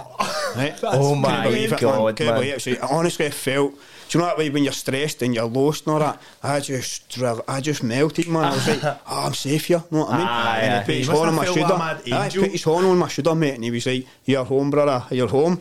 Right? Oh. And I'm like, "Here we go." So the next time he's shouting people over, people are taking my bags, taking taking my bags to the to the hotel where I'm supposed to go. No, you come in and have a coffee. Mad Oh. Celtic fan, mad Celtic fan, right? Gives us a coffee and all that. Gets one of his staff to walk us into the to the hotel. My, my room and all that's all sorted for us already. Oh my God, mate. But honestly, so random. And uh, Aye, it's just that. They kind of things happened in Tanzania. So that was a great guy you met, right? But you told me a story about some Right. some Germans maybe that you met. As I say, there was a big German influence in Tanzania. I've clocked this straight away. And I'm like, why the fuck is there so many Germans here, right? And these Tanzanian German alliances, it's not that really weird, right? And uh, so I'm driving, coming through Bahari Beach to Mbezi Beach, and I start noticing things that were saying Nazi, Nazi bars. And I'm like, that seems a bit fucking shady, right? And it's Nazi spelled the same way. So I says to my partner, but what's this fucking Nazi shit? And she's like, it's coconut. So I was like, so people over there when they're wanting coconuts they ask for Nazi. You want coconut cream to make a curry? It's like ah, I need some Nazi cream and all that. So I found that Nazi cream sounds fucking hilarious, dirty, bro. Isn't it? Filthy man. right, so I'm like that's fucking mental, bizarre, bit of a shock. Obviously, Na- when you see Nazi, it represents. We're brought up World War Two in school and all that. Evil, right? It's a trigger. Goes to these flats. I'm staying in these flats, man. As I say, there's a lot of Germans there, and there's these this big sort of war wagon, like a big fucking juiced up Ford before thing, man, pure belter. And it's a wee kind of fat, ginger, white tattooed guy that's driving it, and he's got his wee sidekick, man. Two of them, really small, right? Both German, didn't look German at all, right? The opposite of what fucking you would think a, a German would look like. Um, and just horrible wee bastards, the two of them. Pair right? of coconuts. So, my pair of coconuts, mate, mm-hmm. right? So this fucking coconuts asked me down to his house. So I've had to, because my partner's ma owns a building, right? And my partner's ma's told me, right, no, this guy's like playing up, whatever. So right, I went down to speak to the guy, and the guy's like, no, like, she's she's not been in co- contact, right, whatever. So I was like, listen, I can't be asked. He says, come in. So I walks into the house, and I've turned round, man, there's a fucking painting on the wall. Two African guys in fucking SS uniforms, right? Uh, it's in the middle of it. This is what was weird about it, right? So the background setting is like desert. Two, two, two African guys in a uniform at a table, a random table that's in the middle of this desert, right? Why the fuck? And then album cover or it something. was like an album cover, mate. A It was, it was. And this huge, big, fat Nazi, big white Nazi guy, giving these guys their medals. And I just, I was like, what the fuck is happening? right, so obviously, it's kind of twig, because there's no been a swastika or anything, but I've just seen the, the SS uniforms, and I'm like, that's Nazi stuff, man. That's, and then I've left the, the house, and I'm thinking, Germans. Like, on. I wonder, no, I mean, 'cause you hear these stories about Nazis going to Central America, South America after the Second World War and setting up the Rainbow fucking Rainbow villages and all that. So my head's wandering, I'm thinking, oh, all this shit. Turns out two of them were actually like pure Nazis, white supremacists, all the tattoos. The one who who's a wee fud, he's got a Tanzanian missus, right? And the reason I don't like him is because he was pure bad mouthing her. He's saying you can te- treat Tanzanian women like dogs and all right. He's a piece of shit, mate. But I'm curious, man, because I'm like, how the fuck did these two Nazis rock up into Tanzania? What are they doing? Aye. Yeah, right, the Bitcoin brothers, mate, they were over mining for Bitcoin. So I, when I got to Mbezi Beach, I had seen this big fucking building. It was a big sign for Bitcoin. I'm like, oh, took a photo and all that. And then I'm speaking to this big guy. I promise you, man, he's. I'm checking the house because they're moving it. So I have to check the house and make sure he's not fucked it and all that. And goes into the back room. I've obviously clocked his big Nazi painting. We walks into the back room. There's this big massive Bitcoin sign in this room. I'm like, no way, man. Is that fucking you and him? And he's like, that's what we're over here doing. Shady as fuck, man. Aye. Yeah, aye. Dodgy Out shit. with- out with a pickaxe, mining. Aye, physically mining. nah, it was it on like was there like a big computer there or something like I'm a No, they had, master. they had a they had, they had a building. Aye, way with that. computers, aye. I, don't, I, don't, I mean, It's fucking I didn't get that close to them. I, mean, I was going to go and hang me, Aye. but I was interested enough to find out what they were doing. That's But I fucking didn't know what they were mate. off was to go for drinks and all that, man. Me and her were just. Yeah, it would be interesting as fuck. To be Aye. Like, man, you've got so you've got this was on in Mbezi Beach, you know. So you got these fucking Nazis kicking about, and then you've got Mad That Sergei, sounds like the Ukrainian maddest place fucking- ever. Somebody probably went to my school, sports Aye. Celtic for Somalia. Aye, that's crazy, mate. But then, then they moved up again. So right, so my partner when I'm staying in Mbezi, she came back to the UK. I stayed in Mbezi myself for four or five weeks, and that was brilliant, man. Because you can't have no option but to just take part in what's happening Aye. So that was like a really authentic experience. And then my partner came back for the five weeks, and I had kind of had enough of it, man. I'm not going to lie to you. See the the whole thing about I want to go everywhere and experience Tanzanian Aye, life. mate. I'm just like, no, I want a I nice was- fucking shower with hot water and a nice bed. Our own that kind of sausage. I always say, mate. Just take. I mean, the, the, when you go out and you have all the food, nah, this is fucking brilliant. Taste that. Oh, that's brilliant. Oh, I don't like that. Oh. And then after about maybe eight months, I would say, I, I hit him up where I was at. Could just fucking got her own sausage. in it, I, honestly. I just wanted better conditions, mate. I just, cause, and then she's like, we could move to there's a place called Masaki, right? I said the thing about the language, man. So I hear the language, I know they use the same words for everything, or they'll take a word and flip it round. So see, like, uh, samaki is fish, right? Masaki is a place, right? Uh, habari is hello. Bahari again is another place, right? So kind of easy. It's just like you change it to two letters, right? And Very- it's like, very lazy, to be honest, Ollie, if you say if you go to if you go to Tanzania and people this is the first time you'll hear man you go to do something people will go Polly Polly it just means slow down man what the fuck are you doing what are you trying to get to it's like Aye. slow down but then they'll say Polly for to say sorry for stuff and Aye, you just hear the, the, way, same the way they use it rather than what, Aye, what they're it's saying. It's aye. like a mad inflection language. That's like Vietnamese, isn't it? Vietnamese is mate, Vietnamese is wild, mate. Like you'll say one thing in Vietnamese, and if you say it like a different tone, it means a totally different Aye, thing. Ah, so that's it's like, like, like I can I can only remember how to say two things in Vietnamese properly. It, but see, when you move away from there, the language skills just go because you're not surrounded by it. Aye. But like, so they say like chuk mung nam moi, but like you need to say like nam, like nam, like go down, Aye. like chuk mung nam moi, or they won't know. It doesn't mean anything to them. Aye, you know what I mean? So it's all like you would like read a word, they're like, oh, I'll say that to that cunt. And you're like, uh, Chukman, nah, my mate. No, like that. That they Yeah. don't, they don't That, get it at all. that was incomprehensible. Aye. I, I used to get into a place called Johnny's, right? And it would be for like 8,000 shillings, you would get like half a chicken and your rice and all that. So it was like for like two, two or three quid. But the staff pure loved us, man. They used to always come up and sit at the table and they would they'd always be like, oh, put something like bongos, ozo, and all this shit, right? Taking the piss with us. But they would always teach us wee bits of Swahili. Um, one of you guys like Nimi Forahe Kuko Ona, right? And it means I am very happy to see you. I'm that's a belter, man. So I'm, I'm walking about and I get into her ma's gaff and there's like the cleaner, the housewoman, and I'm like, Nimi Forahe Kuko Oa, right?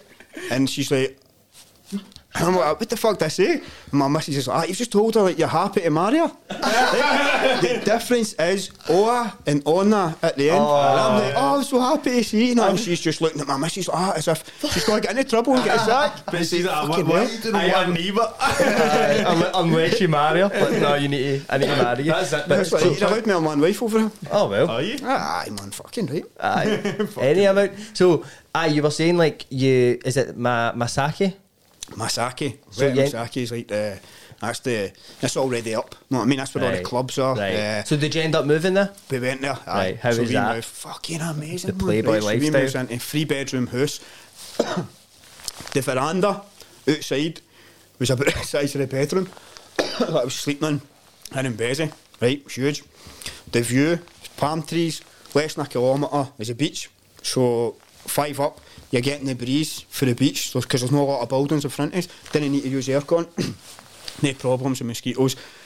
The gaff was perfect, man. And is that like a like explain it's like just visually like that that sort of a, more affluent sort of more built up developed area is that what are you like what what does it look like it doesn't look like anything that we would picture Africa to be like or it does a bit but it's a bit better No, than what you it's think like probably for me, it's what I would expect to see in like Spain or something. Really, aye? So it's the that developed, buildings. Aye, aye. that's crazy But the thing is, it's no, it's no full areas that are developed. Mm-hmm. So where we lived in Masaki, there, there was a development, and I would say it was similar to like, do you know the Moss Heights? aye, aye. Right, similar to kind of like the Moss Heights.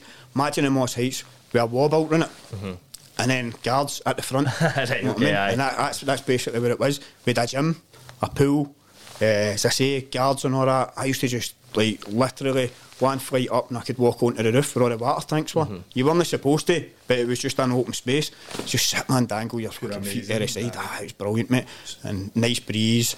Uh, What was the moving process like? the moving process. Like, is uh, it similar here? Did you have? Ah, it's just right. It was t- typical Tanzanian. I would say everything's an event and everything's a laugh, right? So when we moved to Mbezi the first time, a guy showed up in a, a mini pickup truck, so it was fucking tiny, and we had we had like a full house worth of stuff to take, and there's only one seat for the there's a seat for the driver, a seat for the passenger. We get sort of stuff on the van. I'm like, right, so how are we going to get to the place? My partner just jumps in the, the passenger seat. So I'm like, right, so what are we going to do? And the guy's like, oh, you take the you take the seat, right? So I'm sitting in this fucking pickup truck on a seat that's already been elevated and tied down. So I'm sitting Like there like, in the back. aye mate, I'm sitting there like fucking Lord of the Rings, just like cruising on the back of this pickup truck. uh, absolute fucking bonkers, man. And obviously the police see it's not what I mean, and they're like, right, there's a bribe, right, we'll just stop these cunts and, and see what we can get after them. Because you see the white man. See the white Aye, guy's aye. down there hinting he's pure lording it on this big seat. know what I mean? Like, I rule this place, man. So they're like fucking walking around the, the truck and looking up at me, probably wish I stay at Bongo's Ozone or that, know what I mean? I'm sitting there fucking. I knew they wanted a bribe. So, like, Sina hela just means no money. That's what I just kept saying to the guy. It's like, Sina hela, Sina hela. Did you have problems with that before that? Aye. I got stopped. The first, the first, the second day I was there, her ma says to us, you want to go and do whatever? And I was like, aye. And she's like, right, take the car. And I'm like, aye, right, cool. I don't know, man, I shouldn't have done it, you know what I mean? But you're just like, aye, I'll do it. Because her ma's like, no, do it, all right, that's all right. Aye. Uh, stopped straight away. Fucking drives out, man. They're doing the Tanzanian police are doing a crackdown on drivers without insurance that day. They, they don't do stuff like that, I know. Right? This is just like a random thing, a tick box thing, and it's like, oh, there's a, there's a white guy in a motor, like, we'll stop them, see what the script there is, and she's like, license, or something. I've not got it ways. Insurance, I was like, nah, fucking no. so I'm sitting there shaking myself, now, they're going to take me to the jail here, man. Aye, man, she's like, uh, passport, something like that. So her man's like, "Ah, what you got on here? I says, I 10,000. She's like, right, geez it, geez her passport. And uh, the woman's walked past the window, she's like, here's the ID. So the woman's just opened the passport, and then checked the passport, man, took like 10,000. She's like, right, uh, I would advise you, like, to watch what you're doing. Basically, let us go, right? Aye. Uh, and that that's very, very common. So Yeah, when I you, think in, in Cuba they call the police. I don't know what it is, but I think it's like forty. They call them the forties because if you give them, No, like, that was in Vietnam. I told you Was about it that. Vietnam, aye? aye. So in Vietnam, they call them like the, the teachers and all that call them like the two five zero or something. It's like because two hundred fifty thousand dong is about fifteen pound or ten pound or something. So like, so like eating, you can get away with eating if you just give them that. that's the whole idea. Aye. that's basically the same You find that it, in it the same thing. It's like uh, that's that was a big thing for me as well. When I moved away, I, I realised that like shit doesn't just run the way it runs in like the UK everywhere. Like you think like when you go on holiday, right? Oh, like even if you go to like Vietnam, right, and you don't live there, you think like oh, like. Oh, right, the buildings are different, the food's different, but hang, I mean, people stop at traffic lights and people, uh, do you know what I mean? And all these basic things that we're like, oh, and like, if you do something wrong, like, you can't just give the police money, you'll get done for bribing the police. No, That, that doesn't exist there. Like, as long, as long as you've got enough money, the rules don't apply to you. Aye. And would you say it's the, and I think That's- that's, of course, mate. would you say it's the same there, aye? Aye, aye. I, I get stopped the army, and so everywhere, every, they've got tuk tuks everywhere, right? But they call them Bajaj. That's that's the name for it over there. You get these wee ba- wee Bajaj drivers to take you everywhere. Um, I was got to do a job in Mbezi, just probably two, three weeks after getting there. And the army stopped us, man. That was like, I'm obviously sitting in my wee tuk tuk king and popped my head at night time as I couldn't have a machine gun. Like, oof. Like, ah, mambo, right? So everybody, mambo, mambo, right? That's just hello. Uh, you, so you get away with that. That's, I would say if you were going to go to Tanzania, you would need to learn Mambo, uh, Asante Sana, which is thank you very much, and Karibu, right? Everywhere you go, man, everybody will say Karibu, which is welcome. So, um, and you don't know Swahili as well, by the way. So, seeing The Lion King, that's what I didn't know. Fucking other names in The Lion King are all words that mean something in Swahili. Aye. You said Simba earlier, aye. So Simba, aye, Simba's the lion. Uh, that's the football team. You'll hear them talk about Simba everywhere. So Simba means lion. Nala, which is his wee girlfriend on it. Aye. That means gift in Tanzanian. Uh, Rafiki, the big, what you call it, the big like baboon Aye, or whatever. baboon, aye. Right, Rafiki means friend. You know what I mean? So you meet, ah, Rafiki, how you doing? Uh, Uh, and famously Hakuna Matata. Hakuna Matata, mate. You hear it everywhere. Over Is that Swahili, aye? say it, mate. Aye, Aye. that's It's class. like Hakuna Matata, man. Like, no worries. Sound. well, Get in the shop day. and it's like the guy will be like, oh, I've no change. I'll Hakuna Matata, kaka. It's just, aye, no, no bother, bro. No bother, bro. That's class, isn't it? That's, that's, that's a great language, man. And it's easy to pick up, but I didn't apply myself, right? So when we were there, there was a Danish lassie, Isabella, and we rented a, a room to her in the gaff, man. Uh, this lassie started fucking dance for Swahili lessons the same time as me, and she's a dancer as well, same as my partner. Now, this lassie was just out all the time and meeting different people. And there's an artist over there called Diamond Platnumz. So the guy who do world tours and all that. Afrobeats is massive, by the way. There's, Mm-hmm. there's a, a Selena Gomez and Rema have put, brought, brought a song out recently. But the guy Rema, he does Afrobeats and the song's been in Tanzania for like two Ah, years. right, You know I mean? just They're sick of wee- hearing it over there, Ah, but yeah. it's now coming out here. Music over there, massive, man. Everybody's like loves it. So this lassie Isabella, she goes out and starts dancing. She starts learning Swahili, making pals. Uh, next thing, she's somebody's so Diamond Platnumz, massive artist over there, like multi-million selling artist, uh, but very accessible. Right, so this is a thing. All your celebrities all that on the miles away for you. So this lassie ends up like dancing with Diamond Platnumz, ends up getting on his tour and all that. Right, the lassie will show you a video. Could man. have been you, mate. Mate, could have been me. She's just released a song in Swahili. The lassie, The aye. lassie, mate. Aye, she's got a video mad. on YouTube. Right, see if you watch the video. I sent it to Sean last week. It's a great visual representation of what it's like in Tanzania. Ah, is that aye? Oh, it's, they use the day dancing on top of all the buses and all that, uh, and everything is vibrant. So see, even if the buses are old, they're all painted like bright green and yellow and all that. Aye. Uh, another thing is like see the trucks. So see, you're talking about culture shock. This was one of the first things, right? F- I was like, what the fuck's going on here, man? all the trucks are driving about. Some of them have got like Jesus painted on the side, right? Some of them have got other things. I saw one that had like Santa Claus. Like, what the fuck's going on here, man? And then fucking one drives past and it's got Bin Laden painted on the side of this truck, man. Like, you don't want to see a truck driving anywhere with Bin Laden painted on the side, you know what I mean? But the whole time I was there, nobody mentioned anything about anything like that or any extremism or anything like that. So that that was just a moment, mate, that came and left me in Tanzania, and I was like, "Who is this fucking guy driving about Aye. with Laden on his van?" Like, Big, ki- big like commitment. He like that's the kind of like you can't just cover that up. Aye. That'll, like, Mate, and also you think when you get to like his nose, you might be like, oh, I don't know about this. Aye, Actually. this could be this could actually land me in a bit of bother, but obviously they don't give a fuck. But see, just back to like your time there, right? When you moved to that that place, did you meet what are the what's the difference in maybe people when when you're at at this newer place? when you get to uh, Masaki, it's more. I would say a lot of more professionals live there, right? Right. So there's a there's a bit that was only five minutes away for us called Slipway.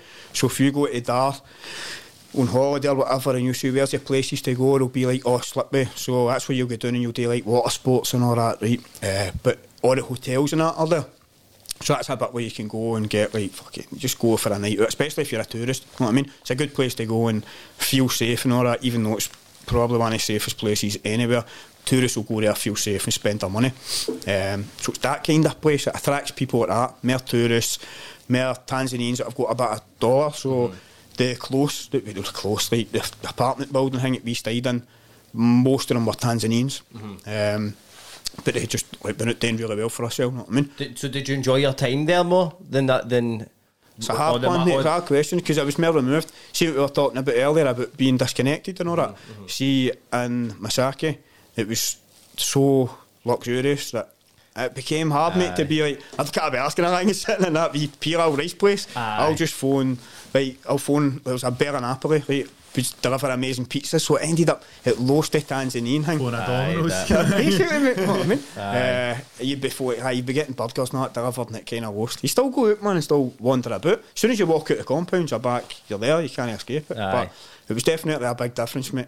It was just more luxurious and stuff, and I, I'm so glad I done the other, had the other experiences first before I went and done that, because that's it's too comfortable. Hard to Aye. get away for that once Mate, see, done. Eh? see the fact that what you were doing for work and all, outside the factory, but like just like like near enough meeting people through these mad Facebook groups and then going and doing a bit of graft and all that. That's like I feel like that'd be a pure good way to like experience shit. Do you know what I mean? Aye, like aye, actual going out and doing a bit. you get to know you get to know how the people there have to work it. So the big thing over there, right, is the the permit to work, and obviously your your visa. It's that you're only meant to go for three months, right, and then you can get back down to the immigration and you can like sweet talk them, and they'll give you another month. So that's what I've done. I haven't done in a, I, I get pure tortoise days, man. See in the immigration office, see when we talk about like speaking English and stuff, they were fucking stitches, man. And then at the end, they're like, right, so he, he said German, he said this, he said Swedish, and they're all like, they all had bets on where I was from. You know what I mean? That's mad, isn't it? And, and the, the amount of people I know, man, that are like, uh, you tell them you're Scottish, and they're like, oh, Conor McGregor. No, it's Fucking- no. We're not even in the same bit of land. know I Obviously, mean? it's funny, like obviously different places, but Sean was saying about how he was in uh, like um, Indiana, right, or something. And he was at this mad gas station, and a mad old guy came up and he's like, "Ah, Irish," and he's like, "No, mate, um, it's we're Scottish, no Irish." He's like, "Ah, Scotch, Scotch whiskey or something." He's like. No, it's no, mate. I'm- Scottish. Like, countries just have no conception of Scotland anywhere else apart from like Europe. Really, they just don't get it. Mate, even in Europe, you're getting on the plane. Are you are you guys Swedish? You and Aye, like. I was saying, like me and my pal were on a flight. We got to Amsterdam, and like the couple in front of us turned around, like when the plane landed, like, "Are you Swedish?" Like, "No, Scottish." We're actually talking the same language as you, man. Crazy, man. But see, just on that new place, like, was there any mad characters you met there? Any stories that you can think of that stand out to you? After about being there for two months, one of my partner's pals came over. So it'd be about end of January, February, and she was wanting to go and do like a safari. So right, fuck it, we'll go and do that for a day or two, and we'll go and see like there's a Maasai village that you can go and visit. Uh, so it was about, I think it was about six, seven hour drive to get there. But you just get a driver, man. It'll be a guy with a motor, and you'll give him probably 50 quid, and the guy will literally drive you that length of time. Aye. Stay there because he knows people. This guy was a, a Maasai. Maasai, I love the Maasai's, man. They're brilliant. What- what is- what it's, is a uh, it's like a tribe, it's a culture, a group of people, and they are nomadic. Um, they will walk out, they'll, they'll travel right to plains of Africa, man. You hear their story, it's fucking amazing. And what they'll do is they'll, they'll, they'll, they'll raise cattle after cattle, like all that, see their cows and all that. In Tanzania, what I noticed was the cows at the side of the road and the ones that the neighbours had were all fuck, they're all scabby as fuck looking because there wasn't the nutrients there to feed them. See the Maasai's animals, they were immaculate, mm. perfect, man, like beautiful. and did, did they, were you saying they live like on the Serengeti? Aye, they'll move. They'll, aye, they'll, they'll move about, mate, nomadic. So they, a lot of them will come down for the Serengeti. What's happening to the Maasai's now is like disgusting. The Kenyan and Tanzanian government are, are removing them for their er land, right? They're clearing them er after land to turn the land into grounds for hunting, so for trophy hunting. And I'm talking about like That's battering them, know what I mean? Like over there, there's people, there's a campaign happening to stop this, and like the government are going in and fucking beating people up. There's old, old Maasai guys now, photos of them with their heads all split open and shit like that, man. Fuck's sake, man. It's horrible, mate. These people, like, they're so rich in like their culture, you know what I mean, Mm-hmm. and what they bring to the table, um, and they're everywhere. So the thing is, they're so well respected that they had society together more than police, right? So you get Maasai protectors. You go down, down to Amsterdam bar at night, there'll be a Maasai there, You know what I mean? With his big stick, and he'll have his fucking sword there. He'll help, he'll guide the cars in, he'll stop you start fighting outside the pub, man. You need to deal with a Maasai, know what I mean? I, I was reading, I was reading about a guy in like a mad Kenyan village who was like a mad vigilante and he used to cut about with a machete. He was like because the police wanted in it, like Or so- they were corrupt or something. So he was like, "I'll sort this whole place out." And they're like people, like m- members of society there who are named Maasai, like pure respect the Maasai. They held in like high regard. Aye, aye, aye. People don't. Aye, you do, people don't slag them, man. People don't look down on them. They're uh, very well respected, and people know what they bring. The Tanzanians respect them for what they bring. They, they, they, they see them as their own. They know what they are. Um, but uh, it's, a, it's that globalisation, man. It's like the Tanzanian government now. They had a guy in for. Uh, a guy in for years. What was his name? His name's popped at my head now. Uh, mad socialist, like, but very closed off. Man, I, I liked him because he was like totally against opening up to the IMF and stuff like that. Didn't want to deregulate the economy. Didn't want any foreign inf- foreign influence in. And the people liked him. Magufuli, his name was. Right, mad COVID denier. Fucking died with COVID. Oh fuck! And then they brought in a woman president, which was great, man. I saw him say, oh, Tanzania is fucking amazing. man." like pure progressive. Aye, aye, And they all, they all love this woman, but she's more, far more diplomatic. Right, first thing she done was start establishing relations again with the Kenyans. Aye. Tanzania and Kenyans are pure rivals, know what I mean? It's like Scotland, England. Uh, she established that, and then she was travelling around the world, and she made a promotional video. I went into the, I went into the textile fucking factory one day, and everybody said, "You have to see this, not that, man." I just sat for like forty minutes on a fucking screen and watched this this video about selling Tanzania that the president had made. Right? Aye. That's, that's what I'm saying. Oh, I've loved all that stuff, man. I, I used to get into that textile thing with, and they'd have like Lewis Capaldi playing on repeat. See Tanzanians, see if they get a song they like, they'd play it on repeat. So it's, this is a thing that you only get. You'll be like, what the fuck's going on here? I used to get out in Mbezi and go out in the morning, and I would either hear Afro beats, right, and like pure, like fucking great music, or and this would be eighty percent of the time, fucking Celine Dion Really? Aye. Aye, mate, aye. They love her, man. Celine Dion, Adele. Aye, I see, was- mate, I do you know? guess Yeah, no, Mate, know what it is, mate? Adore them. Know what it is? I think it is. Is this? Do they have a big culture of karaoke? Aye. Right. So, oh. so the Vietnam, right? And I realised that like all the Vietnamese people, like even like. Even people like my age, like all the songs they'd be listening to would be pure, like all pure emotional ballads Aye, and all that, aye, right? aye. And I'm like, people my age here would like, like fucking, MCs. aye, like more like on the edge shit than that. But they're like, I think it's the singing. They're like, oh, they love a good song. I tell you lo- now, right? I'm not kidding you, man. See if Westlife went to Tanzania, they would be fucking huge, man. Because you ah. go out uh, on the nights and it's like Westlife songs. That's crazy, Backstreet? Boys, Backstreet Boys will come on, man, and cunts will go nuts. Aye, is that like the new thing? Like, oh. oh. imagine, right, imagine being in a country and a society where your music is so good, right, you actually take it for granted. Aye. It is so good, right, that it isn't, it isn't cheesy, mass-produced shit.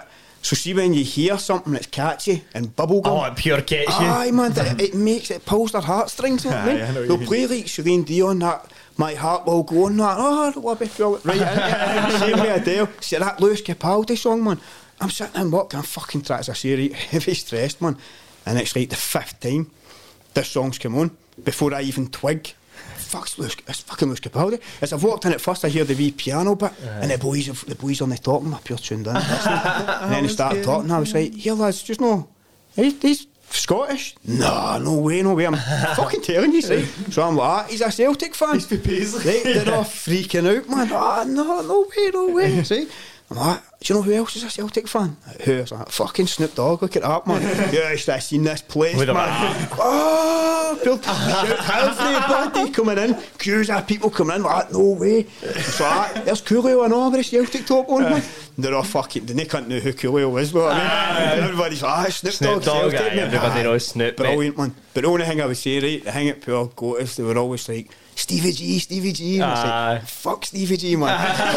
Like, you need to realise. You'll have them up Park Heaton, that, mate. Mate, see if I could, man. I see if I could put something together. I'd love to bring a massive group of like Tanzanians over to Glasgow. and no- Tanzanian Tims. Tanzanian Tims, mate. There That was- you see go, when mate. went, That was one of of the things I thought about setting up because the Thai Tims and all that. And I was Aye. like, I had all these fucking mad ideas about Canal and setting up fucking after school programmes. and I go there and I was like, fuck this, man. It's like, it's, Did I live, no, Did you did you end did you end up doing anything like that? Did you want to do anything like that? Set up anything like that? to. I really, I really wanted to. I, mean, I reached out to a few organisations, told them what my background and that was, and I just love the fact that I was just like, "Mm, fucking what? Like, you cunts have been coming here for centuries, man. Aye. Like, what you going to do? Aye, you gonna change it up? Development degree? But the, the, the University of Glasgow is very, very highly regarded. The, the, like, the thing is, see the books on the community development course, and I, I had forgot this until I spoke to Helen Martin. She's like,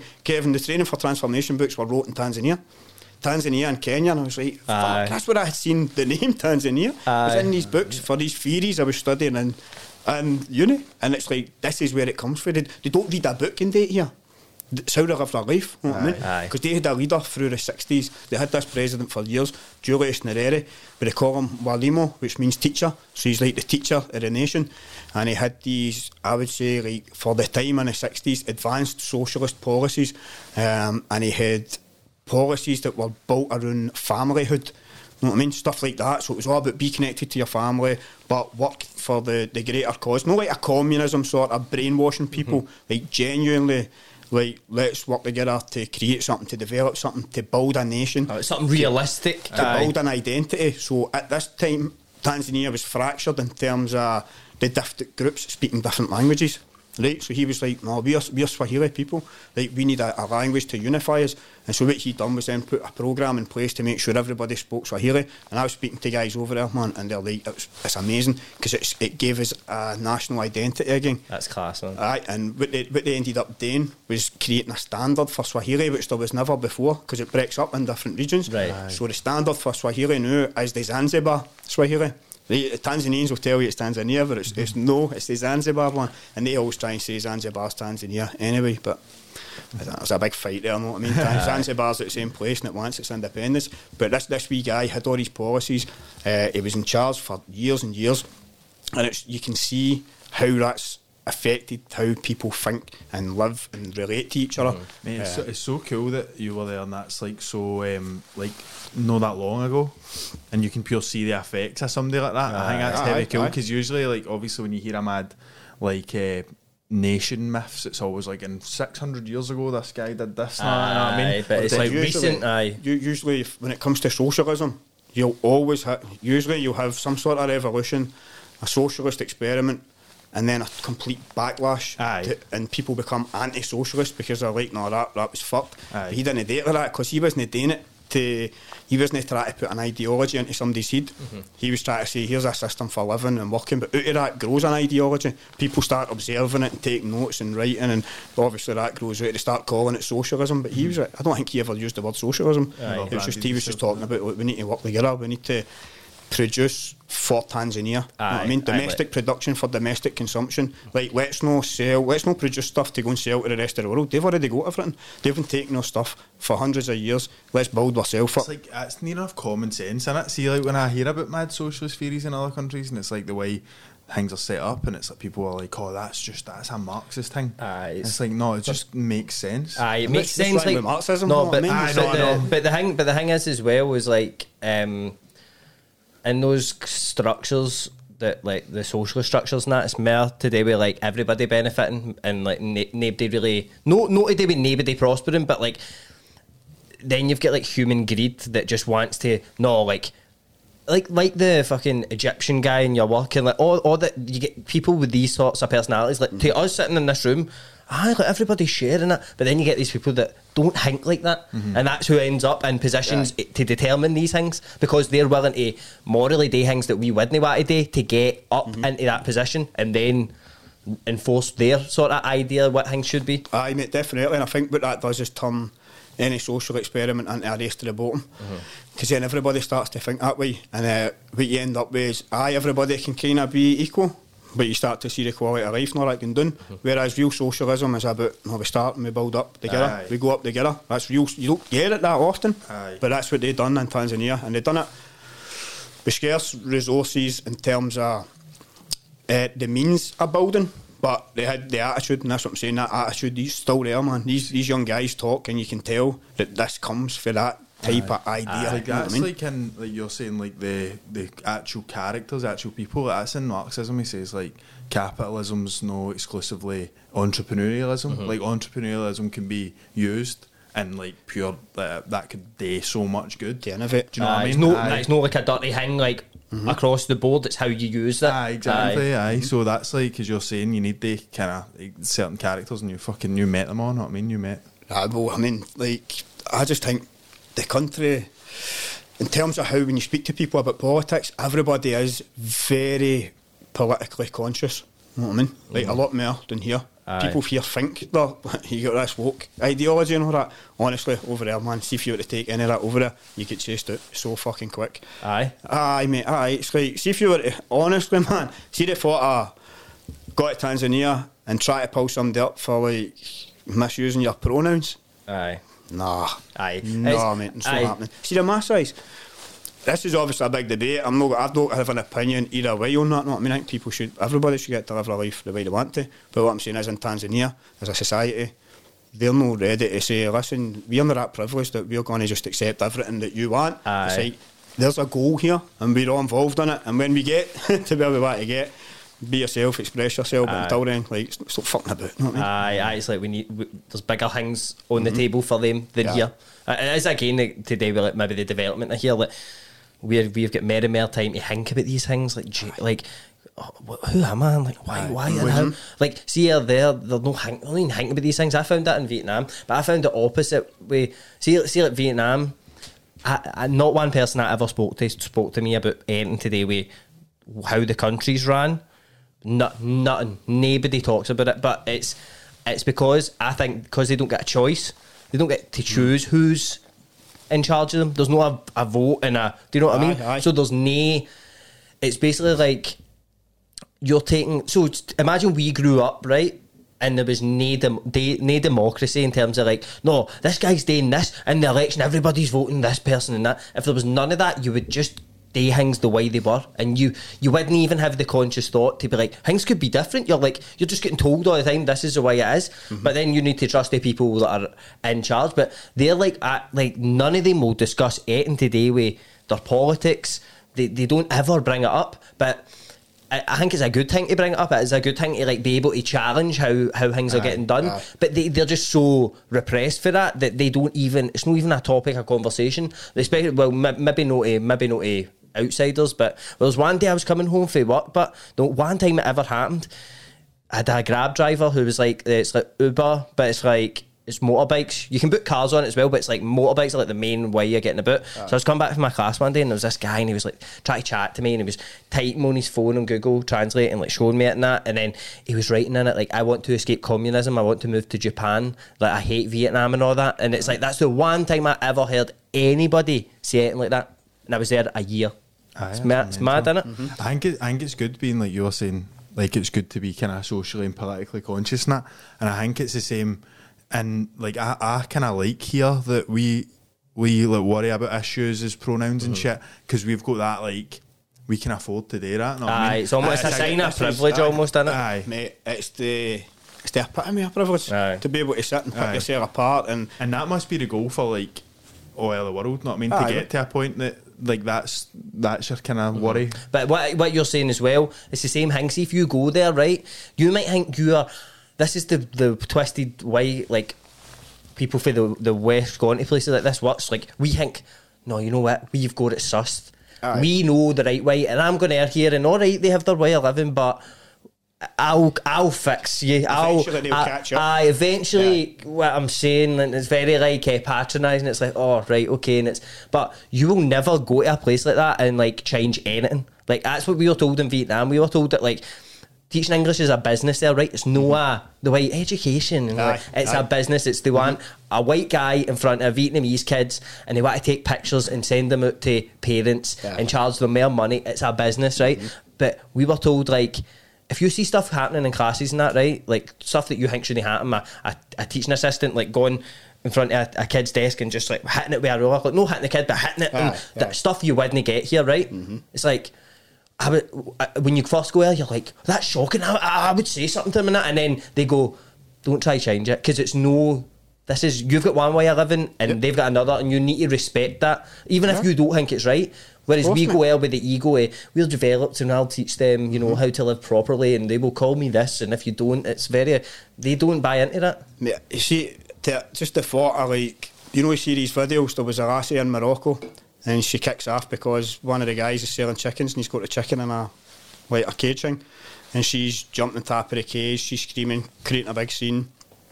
That shit, I've no time for that shit. Aye. You know what I mean? It's like you say, see people in other countries, they're living their life a certain way. You can't go over and pose, man. I would love to see, like, some of the people from the West walking over to Tanzania and saying, eh, don't, don't you dare uh, smack your kid in the bottom like that. Because they would be, the, the parent would just be like, yeah, I smack you in the bottom, man. See, see what you're saying about like the chicken thing. I, I feel like see people that are like that, like the way that woman was acting, pure takes away from actual problems. I think It does, Do you know what I mean? Like It does. I feel like because I've I've spoke to like pe- people I know before, and I've been like people who are heavy like that, and see if I see something that I'm like, say it's like now that like PC gone mad not If Mm-hmm. I see something that I'm like, is this actual something that I should care about? Mm. And they're like, mate, no. Like, like Aye. they see they cunts, they're worse for people than mad getting, gammons and shit. like, Do, do you know what I believe? They're worse for a cause. see in this day and age, right? See the day there's there's young people, right, Waynes and fucking Govan, Wishaw, Possil, wherever, like, and their parents are worrying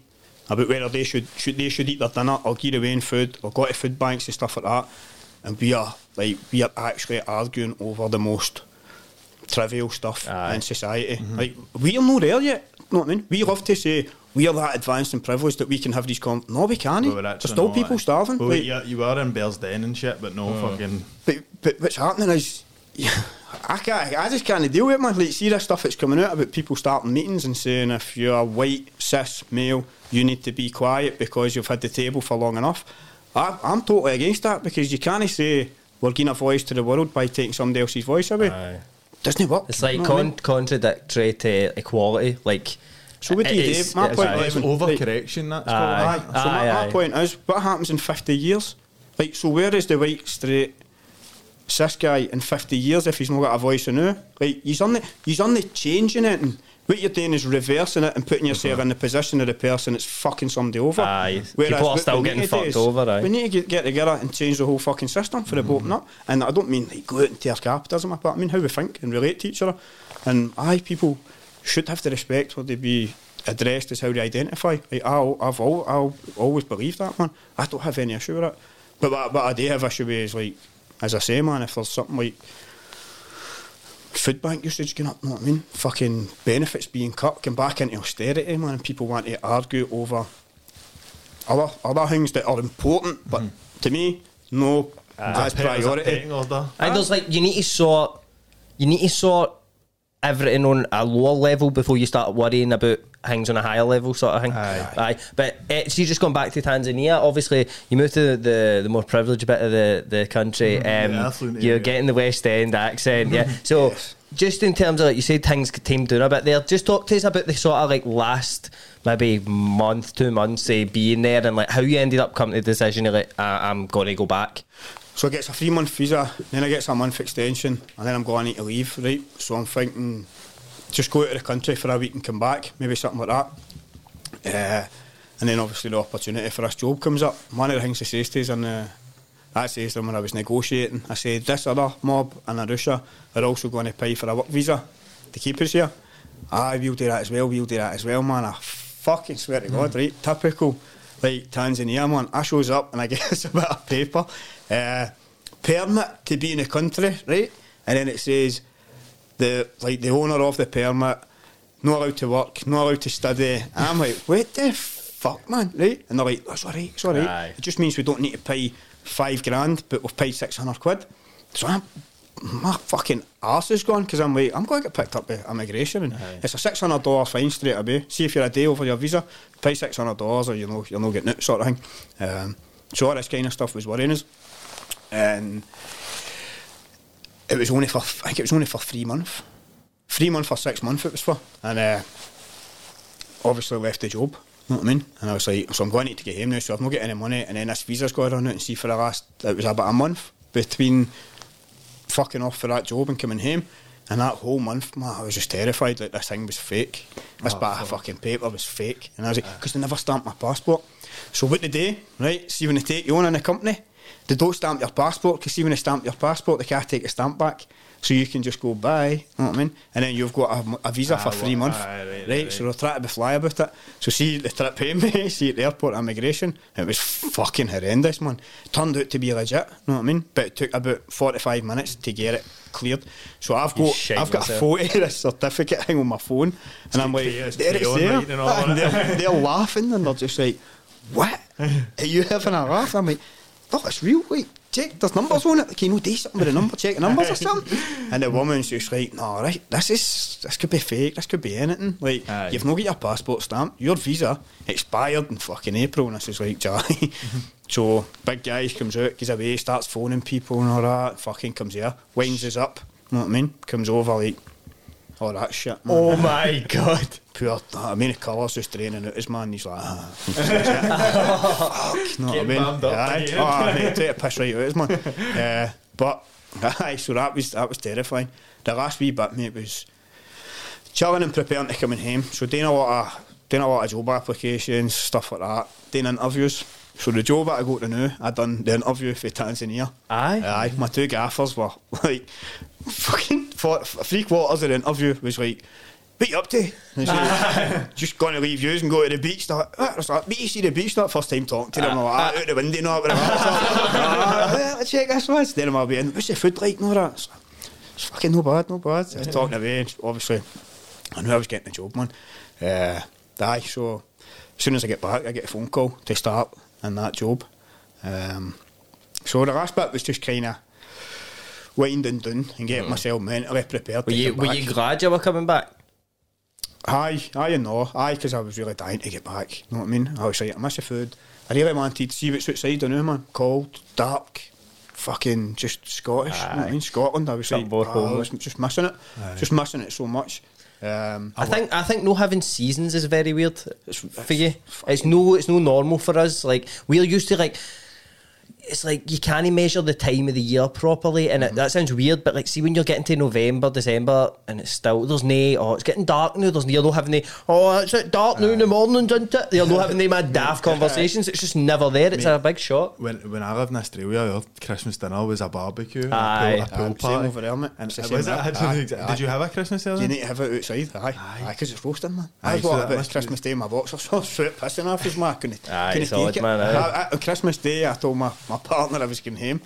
Pure ruined Christmas, man. so I can't do this anymore because it, was, it just wasn't Christmas. Aye, Like, it just didn't feel right. Oh, oh, like, she had, I think she did a wee ding dong by like a man at the morning, and it was just like, ah, I just felt weird, man. I was like, no, I need to, I need to fucking See, get I out of love here. it, man, because I don't, I don't like it cold. Or Nah, I mate. fucking I love it, mate. I see, see, cause I, like, I think working in sort of the building trade, there's something about the winter where I, I just love getting up and putting my fucking thermals on. man. All my, all my pals just take pure slates. right? so me up in London, I'd be, Straight in the van. I'd be jumping about, no, I'd be jumping about the room, man, like fucking one of the wee miming guys. man. Teletubby. Aye, like the tag me on. and uh, they'd all be pure slagging us, but I'd be, I'd be roasting all day, you know what I mean, and work. So I just, I loved all that shit, the gloves So and hats, and all di- that. you were like quite happy you were coming back. Aye, aye. And So- then aye, so I go see- back and I was just like, fucking get me out of here, man. Well, yeah, aye, right I away. went back, mate. I was like, right, going to buy all the stuff for a fry up, man. Just everything was fucking shit, honestly. That's Aye. the truth, man. That's the truth, aye. So do you I regret ate, for, back? I ate everything, mate, for about five or six days before I ate anything that even resembled being satisfying, man. Aye. And it was all stuff I had missed. You know what I mean? Aye, I ate it on. I was like, it's not even as if my taste buds had changed. It was just like, it's actual. I just, I just loved eating shit. Aye. And then over there, you just don't get that option, you know what I mean? I come Aye. back and bought like fucking like black pudding, man, so I'm going to munch it full hang. Full hang. Aye, two bits in it, my stomach, man. I was like, it was, Aye, you know I wasn't mean? used to Having it, to so- adjust it, I could just grease everywhere, man. What about cu- what about um, even like culturally like coming back? Because I used to I, I found it weird that I still do this right. This is going to sound insane, right? So see in Vietnam, right? They don't stop at the lights, really, right? They I mean they just go if they think it's all right. Aye. There's no real system with the the traffic lights and that. And so what you'll do is if you really need to go through a busy bit. You like put put your hand up like and walk through the traffic, so you're like walking like that through the traffic, so that anybody coming from the behind can like, look up and see your arm, Aye, so they can like drive round you. So when you're crossing the road in Vietnam, right, might be like lanes and lanes, and you'll never get a gap. You need to walk out, and they just they are so used to people walking around it, they'll just go round you. See the way somebody riding a bicycle, they're like driving mad, mate, through, and you just need to walk out and they drive round you and shit. But like what you'll do is like, say I was like, say there was like a left turn, right? So like the driver's coming up this side of me. You'd like put your hand out and like do that kinda like to be like oh I'm crossing here. And mate see when I do I go to a road here sometimes that wee horn, that wee horn creeps out sometimes mate. I'm like mate it is it's weird that I, it's- rabbit, the fuck's he aye, mate see when I came see when I came back from Vietnam just you're talking about like coming back I remember I came back right and COVID had just hit there because it was like they share a border with China. So I was already in lockdown for like two months and then came back and we got put into lockdown like two weeks later, right here. So I came back, right, and everybody in Vietnam is wearing masks, right, everywhere, right. They they wear them anyway because of the air pollution, but I can uh, like everybody was wearing them. You couldn't get in anywhere, no shopping centres, no shops without you had to have a mask on. It was mandatory, like. So I come back and we brought masks back with us, right, because like there was a mad there was like shortages in that there. Like they were like getting people were getting like supplies of masks and selling them for like at 10 times the price in that because there was like people are trying to stockpile them. So I'm like, we'll take some back, blah, blah, blah. And we go into Asda, Robroyston, right? And I, um, I was like, ah, I'm putting this mask on, get in here. And she was, Erin was like, ah, no, you're not. And I was like, ah, aye, well, I don't give a fuck about these people. Like, I, I know how bad COVID is. This is at the point when it was like, fuck, like just the start, and people are like, what is going on? it Aye, go, kind of thing. aye, like people were dying. We're like, what the fuck? How are we going to get rid of this? And so I'm like, I don't give a fuck about any of them. I'm wearing it. Like, I don't care about their opinions and that. And I go in, mate, and now that way I just expected like cunts to like just like they wouldn't be wearing a mask, but they wouldn't. Mate, I was getting heckled in in a.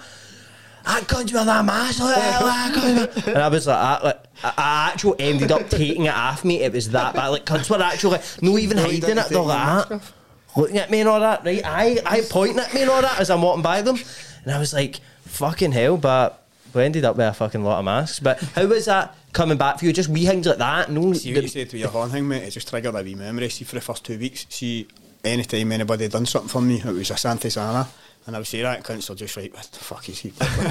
And you just remember you had said it, and then you'd be like, oh, cheers, mate. everybody says it all the time. Mm-hmm. It's always karibu, and you open the door, somebody comes to your, your door or whatever, oh, karibu, karibu, karibu, Asante Sana, and it's like, Asante is thanks, but you, they say it for everything, you know what I mean? Aye. And I said a couple of wee things when I came back. For about, for about two weeks, I was saying things that I was just automatically saying. Aye, it's like there. a Yeah. like an automatic I response. I do that when I'm like come back from Spain for a week now. I go a bit Hola. saying Danada and that. Actual day, you know, you get on me. I get the pure seeps into my head shit like Must that. be susceptible to Gracias. languages. Aye. But but otherwise, mate, I know I think it was weird.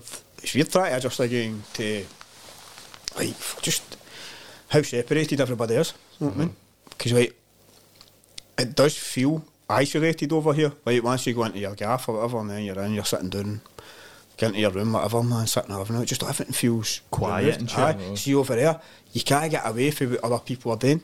So see, even if you're sitting in the room yourself, you're you're going to hear the people out here. You're going to hear the people out here who are playing music and dancing. Uh, you'll hear you'll hear thumping music all night Aye. up until, but your ears adjust, man. You sleep in bother, right? My first night trying to sleep in bed, I couldn't. Uh, felt like the music just went off about four in the morning, and then about half four, or five, it was a call to prayer. Loud as fuck, man. Right? that, aye? Oh, mate, I was fucking up at the window. I was like, I can't do this, I can't do this. And she's like, you'll get used to it, you'll get used to it. And it never, ever bothered us after a couple of weeks. But the noise level is insane. So she coming back here and then just sitting and everything being quiet outside. I'm like, what the fuck is heavy, TV? odd, And you innit? hear every wee tiny noise. and all. you would hear Things that a wee. creaking and cracking. No, I, no, I hate about I hate about coming back and on. Like it's it's weird. You only notice this when you go away, mate. There's nothing today at night here. See if you don't want to like go to a bar and get mad with it. There's not everything shut. You Mm-hmm. can't go for a coffee. Like in Vietnam, you could get a coffee till about two in the morning, three in the morning. Just a woman just making coffee. Ah, here, here, like same. you can't go and date. There's nothing. Everything shuts and everything's off. And apart from like fucking bars. There's nothing to just go and sit and just chill and get juice of that at like 11 at night. Do you know what I mean? It's it's weird. It's dead quiet about here. See, see in Tanzania, mate, right? There's bars everywhere, right? But the good thing is, like, it is a pure social thing. So, like, so now you're saying there's nowhere else to go and sit. You'll still go to a bar and get a coffee, just Aye. like and dance. Like Tanzanians will just dance everywhere. Seeing you're waiting at a fucking waiting at the, the queue for the cinema, like. Can't you just be dancing? Aye, just waiting. dancing everywhere, man. Footloose Everywhere, something. mate. That's like that's like the Tanzanian checking your phone sort of thing. Ah, just people moving, doing a wee thing, but Aye. then somebody else will join in. Aye, the next aye, thing, aye. it's like, what the fuck's going on? It's brilliant, man. It is, it's amazing. Uh, but that's what they'll do. So people will go out and they'll drink and stay out and see, see you go out and you stay out to six in the morning out here and you're like, oh, what a night and all that. Like, they'll laugh at you because, like, six in the morning standard. They'll go out on a Wednesday. I couldn't do it. I couldn't, I couldn't adjust. So I would go out with my partner, say we go out seven, eight o'clock, go out for dinner and all that. Get to about 12 o'clock, I'd be like, right, I need to get home, you know what I mean? Phone her at two, three o'clock. There's no like out party partying, they're just out socialising. Mm-hmm. And then the sun's up, they're coming back in at six in the morning. People are going back to their work. It's, nothing happens on time, you know what I mean? Aye, aye. So cunts will be like, no, I'll make my work. Aye, I start at eight. And you're like, no, you'll be getting at half ten. But they don't even see that as being late. you know what I Aye, mean? it's just like aye, I'm, I'm here. Place Mate, that, that'll be like a perfect for me, Wednesday, man. and I thought, mate, it's fucking. i- If if you're a nocturnal person, you're right staying up at night. It's a country for you. Aye. Aye. You could just go out at night, man, and you just socialise at three in the morning. You know Was what I there was there anything like when you came back? Right, I'm just trying to compare it to to to my time come back for Vietnam. Was there anything that like the way people act? Was it hard to get used to? Like the part, like no part of it, the way you would have a laugh about certain things, or like the way like certain things to day. Because see, when I came back, right, see, um, I think it, this is maybe like a, a kind of Asian thing all round, but in Vietnam, right, see if somebody holds a door open for you, or like you hold a door open for somebody, they won't say thanks, right? But it's no that they're rude. It's just no in there. They just don't Aye. do that in their culture. It's like, all right, you held the door open. Like, it's no like a oh thanks so much and like all this like this sort of like fake kindness on it. They don't. It's just they just don't do it right. Mm-hmm. And like nobody will walk by you in the street and go. Hiya. Or just like a wee, oh, right, like Aye. nobody looks at you. They're just looking, or they just stare right at you and don't say anything, right? So when I came back, right, I was like out a walk in the park. Like obviously it's lockdown and that, and I'm out in the park, and a woman's like that to me. Hiya. And I'm like that.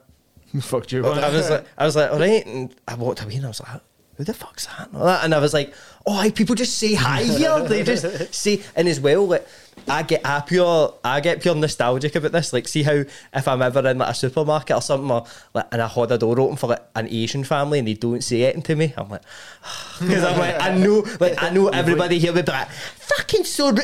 woman never even said anything to me. I fucking know the whole family came through, but I I, I know, so I'm like, ah, Asia. You got your fix. Your Aye, Asian aye, I'm up. Uh, but aye, I, I mean, I pure have like mad. See, I've been away that long. How how long you been back?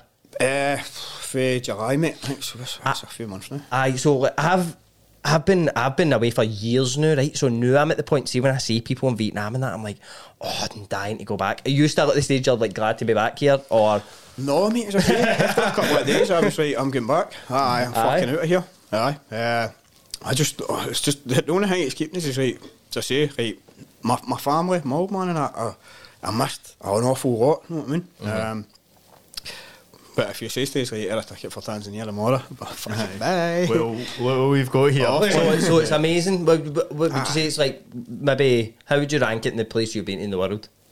Oof. See, the thing is, see, because Thailand was my first Mad trip. Aye, right. just a pure weird foreign land. It was so good that I don't think anything will ever beat it. Aye. Um, I know, she, I know my partner will be watching this pure cuss at me. but I don't give a fuck. Tha- Thailand was amazing. But Tanzania, if you ask me where I was wanting to go and stay for the rest of my life, it would be Tanzania. Aye. Aye, there's just something, there's just something better about it. like you say, there's something about an Asian culture and all, but it's, it's just different. It's see, so you don't, different. You don't get that. See that in Tanzania, mate. You don't get that shit. Like you'll be sitting in Tanzania, you'll just feel somebody looking at you. you Aye. turn around, there'll just be like somebody staring at you and smiling.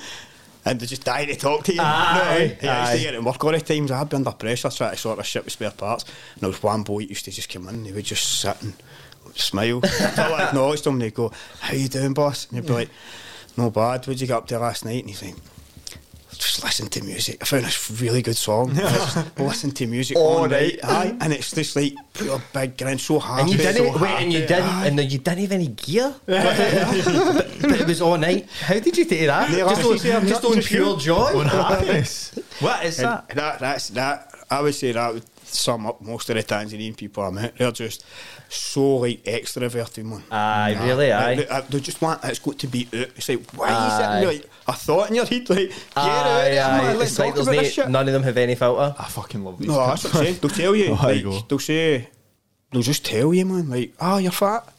Oh, like how'd that happen? You'd be like, fuck, fuck, uh. like my missus obviously, she's grown up in a European context, so she's been growing up with uh, the same sort of mannerisms and norms that Aye. is in Europe. So it's like, man, you don't say to somebody, you're f- fat. You know what I mean? They're not even saying Tanzania. Oh, you're looking a wee bit podgy, right? And it's like, ah, kitambi, which means your belly, right? So everybody I go, they're like kitambi, you know what I mean? uh, and they just love it, but they'll tell you the opposite as well. So, like, when I went there, I was fucking heavy, you know what I mean? Heavy as fuck. After about six weeks, man, because I was just going out jogging in the morning. As I say, everything's bottled water, so you get the big, massive bottles of Aye, water. aye. I'm running about with one each at six in the morning before the mosquitoes can get me. You know I mean? And uh, lost a fair bit of weight. and Her mom was just constantly refers to how your physical appearance. She hates your beard, man. She's like, ah, you're like, you started. You. At first, it was like, oh, you're starting to look like an Arab man. And then it was just every time I seen her, it was just like, Fucking shave that. uh, basically, ah, yeah, you need to get rid of that beard and all that. I'm fucking getting rid of any fucking beard. um, and they just they tell my missus all the time, man. And actually, even see the guards in the house where we the in Masaki, the apartment. Last time my partner coming home, uh, she walked through the door and she's like, "You never believe the, the guard stopped her." And the first thing he says to her after like two months was, "What happened to you?" Looking at a belly, you know what I mean? They just, mate, they just don't view things like. I think it's a total opposite in Vietnam where, I, I, I, I wouldn't say a total opposite. They do that very like, like they asked me, right? I get pulled in by my my teaching company, right? It was just the people that worked there were mad, right? Everybody thought they were Finnish people and like just like this rant Filipinos, just this random group of teachers, and they were like to me, uh, Evan, uh, we want you to perform in the end of year ceremony. Um, can you sing? And I'm like, no. And they're like, you can sing. You're you're handsome. And I'm like, what? And they're like, you're handsome. You can you can sing. Um, they're like, "Do you know song um, R. Kelly? I believe I can fly." right, and I'm like. "Ah, You want me to go on a stage and sing that? They're like all the all the pre, uh, teachers and the pr- principals will be there, and it'll be. And I said, I said, um, I said, saying, I'll be honest, I don't. want-" And they're very like, you can do it, you can. And I'm like, no. And they're like, we've already got a girl to play the girls' part. And I'm like, I said, I said I'm, I'm not doing that. I, I'm not doing that. And I said, why don't you ask um, Essa, right? It was this like, I think he was like this Finnish guy. He was quite weird looking. They were like that. Essa's ugly. and I was like, "Ah, fuck, but they're just so. They're everything, everything in Vietnam is your appearance. It's nothing to do with what it actually is. It's all to do with what it looks like. So that's why they don't care what they. I never got asked once. What did you teach the kids today? Like, how did that class go? How you find that? It's all about the image. How Like, many pictures just did you get? Aye, that it, sort mate, of. I used to go into classes and then be like that, taking pictures, like the teaching assistants, oh, the full class, it would just be 50, like four year olds, right? And it would just be like, a, let's say, like Santa and let's see Enoch Centre, and it's like, right, there you go. And then the picture, that was the full class, just them sitting on my knee and like, oh, get a picture with the white guy, and it's, it's Ah, that's fucking insane, isn't it, mental. man? That's nuts, I would man. love to see a video of you singing R. Kelly. Mate, I've got a. have you ever seen me as Santa in Vietnam? No. You want to see it? Imagine we could release that on the Patreon or something, like Evan singing "I Believe You Can Fly." I wish I'd done it now, mate. That would have been a class memory. Mate, You just reminded me of I'm something. Santa, bro. I thought that was two people. No, it's like Next five. I need to show you something, man. Fucking. You're a bad Santa, bro. I know, mate. I You're don't. like I don't. tanned and shit. I know, mate. I don't know. I was the whitest guy there, but mate, what would you say about me as Santa? And be honest. Um, well, you're about 11 stone Aye. max. You You're, get um, into the cookies and milk. you're, I need to you're- get down that boxing club. that moustache is insane, bro. That is a. that's a. Belter of Santa. That is the that. I don't know how that. That's years worth of hard, hard sweating in that suit that's done that to that tash. That, that tash is defying gravity there, um, which is which is amazing, and you can do that in Vietnam, defy gravity. But uh, just to end it off, Kev. If somebody's watching this, they're like, I want to go to Tanzania, I want to see it. Where would you suggest, say, like a wee holiday, sort of how long would you need to see all the stuff you need to see, and where would you three go? weeks, man. I'd Three say three weeks. weeks. aye. I would say if you're going to go to Tanzania, spend a week in Dar es Salaam. Right? It's the main city, but it's no the capital. I think the capital's Dodoma. So Dar es Salaam's the biggest one, most fun, most exciting. Spend a week there. Spend a week in Zanzibar. Totally different vibe altogether, but like it's, a, it's an actual paradise. When people talk about these places, tropical paradises, not that's Zanzibar. You know what I mean? Aye, that's actually what Aye, that looks aye, like. That's, that's what it is. Um, then I would come from there and I would go north up towards like Arusha and all that. So you're going where all like the hills are and the mountains. Then you're going up towards. Because don't forget, you've got fucking Mount Kilimanjaro. Aye. aye, that's in Tanzania as well. Um, so you go to that end of the country. It's totally different. I believe was only up there for a few days, but that's where you see a lot more Maasai and all that doing their thing. So in Dar, what you'll see is Maasai doing the protector thing and stuff like that.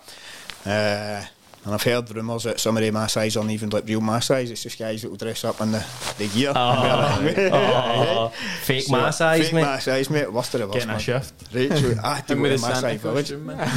Maasai, um, that's why I'm going to Halloween, actually. went up to oh fuck I can't the name the place but it was a Maasai village man. And uh, that's where the whole Bongos Ozo thing like pure took off right? So we get in to see honestly this is fucking unreal man. There was a big group of people all these foreign people go to this uh, Maasai village and they do their, their, their, their dance sort of thing for you and they do this sort of singing you know what I mean? Like the guys with the mad throat singing but everybody's got a part. So it's like percussion Mm-hmm. So- and then maybe there'll be one wee guy doing a wee lead bit right it's fucking brilliant man when you watch these guys doing it and then they start jumping right and they'll fucking jump way up man and then they're just all looking at me man and like talking to each other, laughing. I'm like, what the fuck? That? So I'm thinking, I'm getting paranoid. Stop this, man. Mm-hmm. Right? Main guy comes here and he's like, this is where I found out about the Fujo and Siomiza thing, right? So next time, the Maasai's are there trying to get selfies with us, and they're all like, see, see, Fujo and Siomiza. ah, right, cool, man. So I fucking done it. And then see when they were doing their, their ritual thing and their dance. How if you guys like that, you, you know what I mean? It's like, nah, no chance, man. He's like, ah, he walks there and he tapped us with his stick. So everybody's like, ah, go, go, go. Mate, you have to. Ah, fucking right, man. Stood up and put the big shawl hang round his, gave us my stick, you know what I mean? It's like, ah, yeah, big gosh, man. ah, here we go. And he's like, jump, you know what I mean?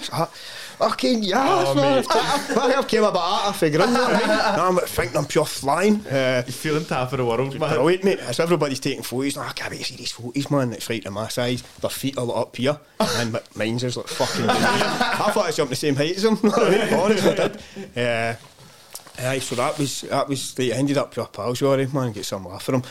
Uh, aye, so they were all, I went there to get photos with them, Aye. see them, then it was a queue of my size trying to get a picture of me because they thought I was fucking bongo You, so. you were the real star, mate. They probably watched you on. Mate. They probably watched you on Reilly's Gaff Aye, podcast that's out there. It's either that, mate, or they used to listen to Sunny Govan back in the day. DJ KP, Friday Night Posse. No way, DJ KP. oh, that was fucking fantastic, man. Troops, uh, we hope you enjoyed that, Kev. Thank you so much for coming on again, mate. Cheers, uh, Santi Abso- Sana for having me. Oh, yes, Hakuna Matata, people. Have a lovely evening. Thanks for watching, Trips. Cheers. Before, before you Oh. go, trips, uh, my pal Cara is actually cycling from Am- Amboseli to Mombasa in Kenya. So it's like 100 kilometres a day she's cycling, um, and it's to raise money for child.org to help kids in Kenya. So we'll put the link down in the description, just whatever you can give or or all you can give. Evan, would Give everything, or you are extremely racist Yeah. and um, Ungrateful. you hate and you want young children to die, which Yep. is not a good thing to have in your CV, guys. Right? so just switch your wages over to Cara's um, Cara's child.org page. It'll be down in the description. Cheers.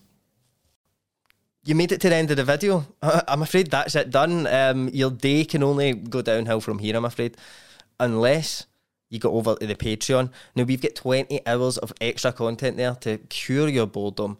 Um, we've got a lot of deep frieds, a lot of behind the scenes stuff. So it's a lot of stuff you've not seen before. So if you want more Reilly's gaff, even more, then head over to www.patreon.com forward slash Reilly's gaff. The link's in the description if you want to go there and support us.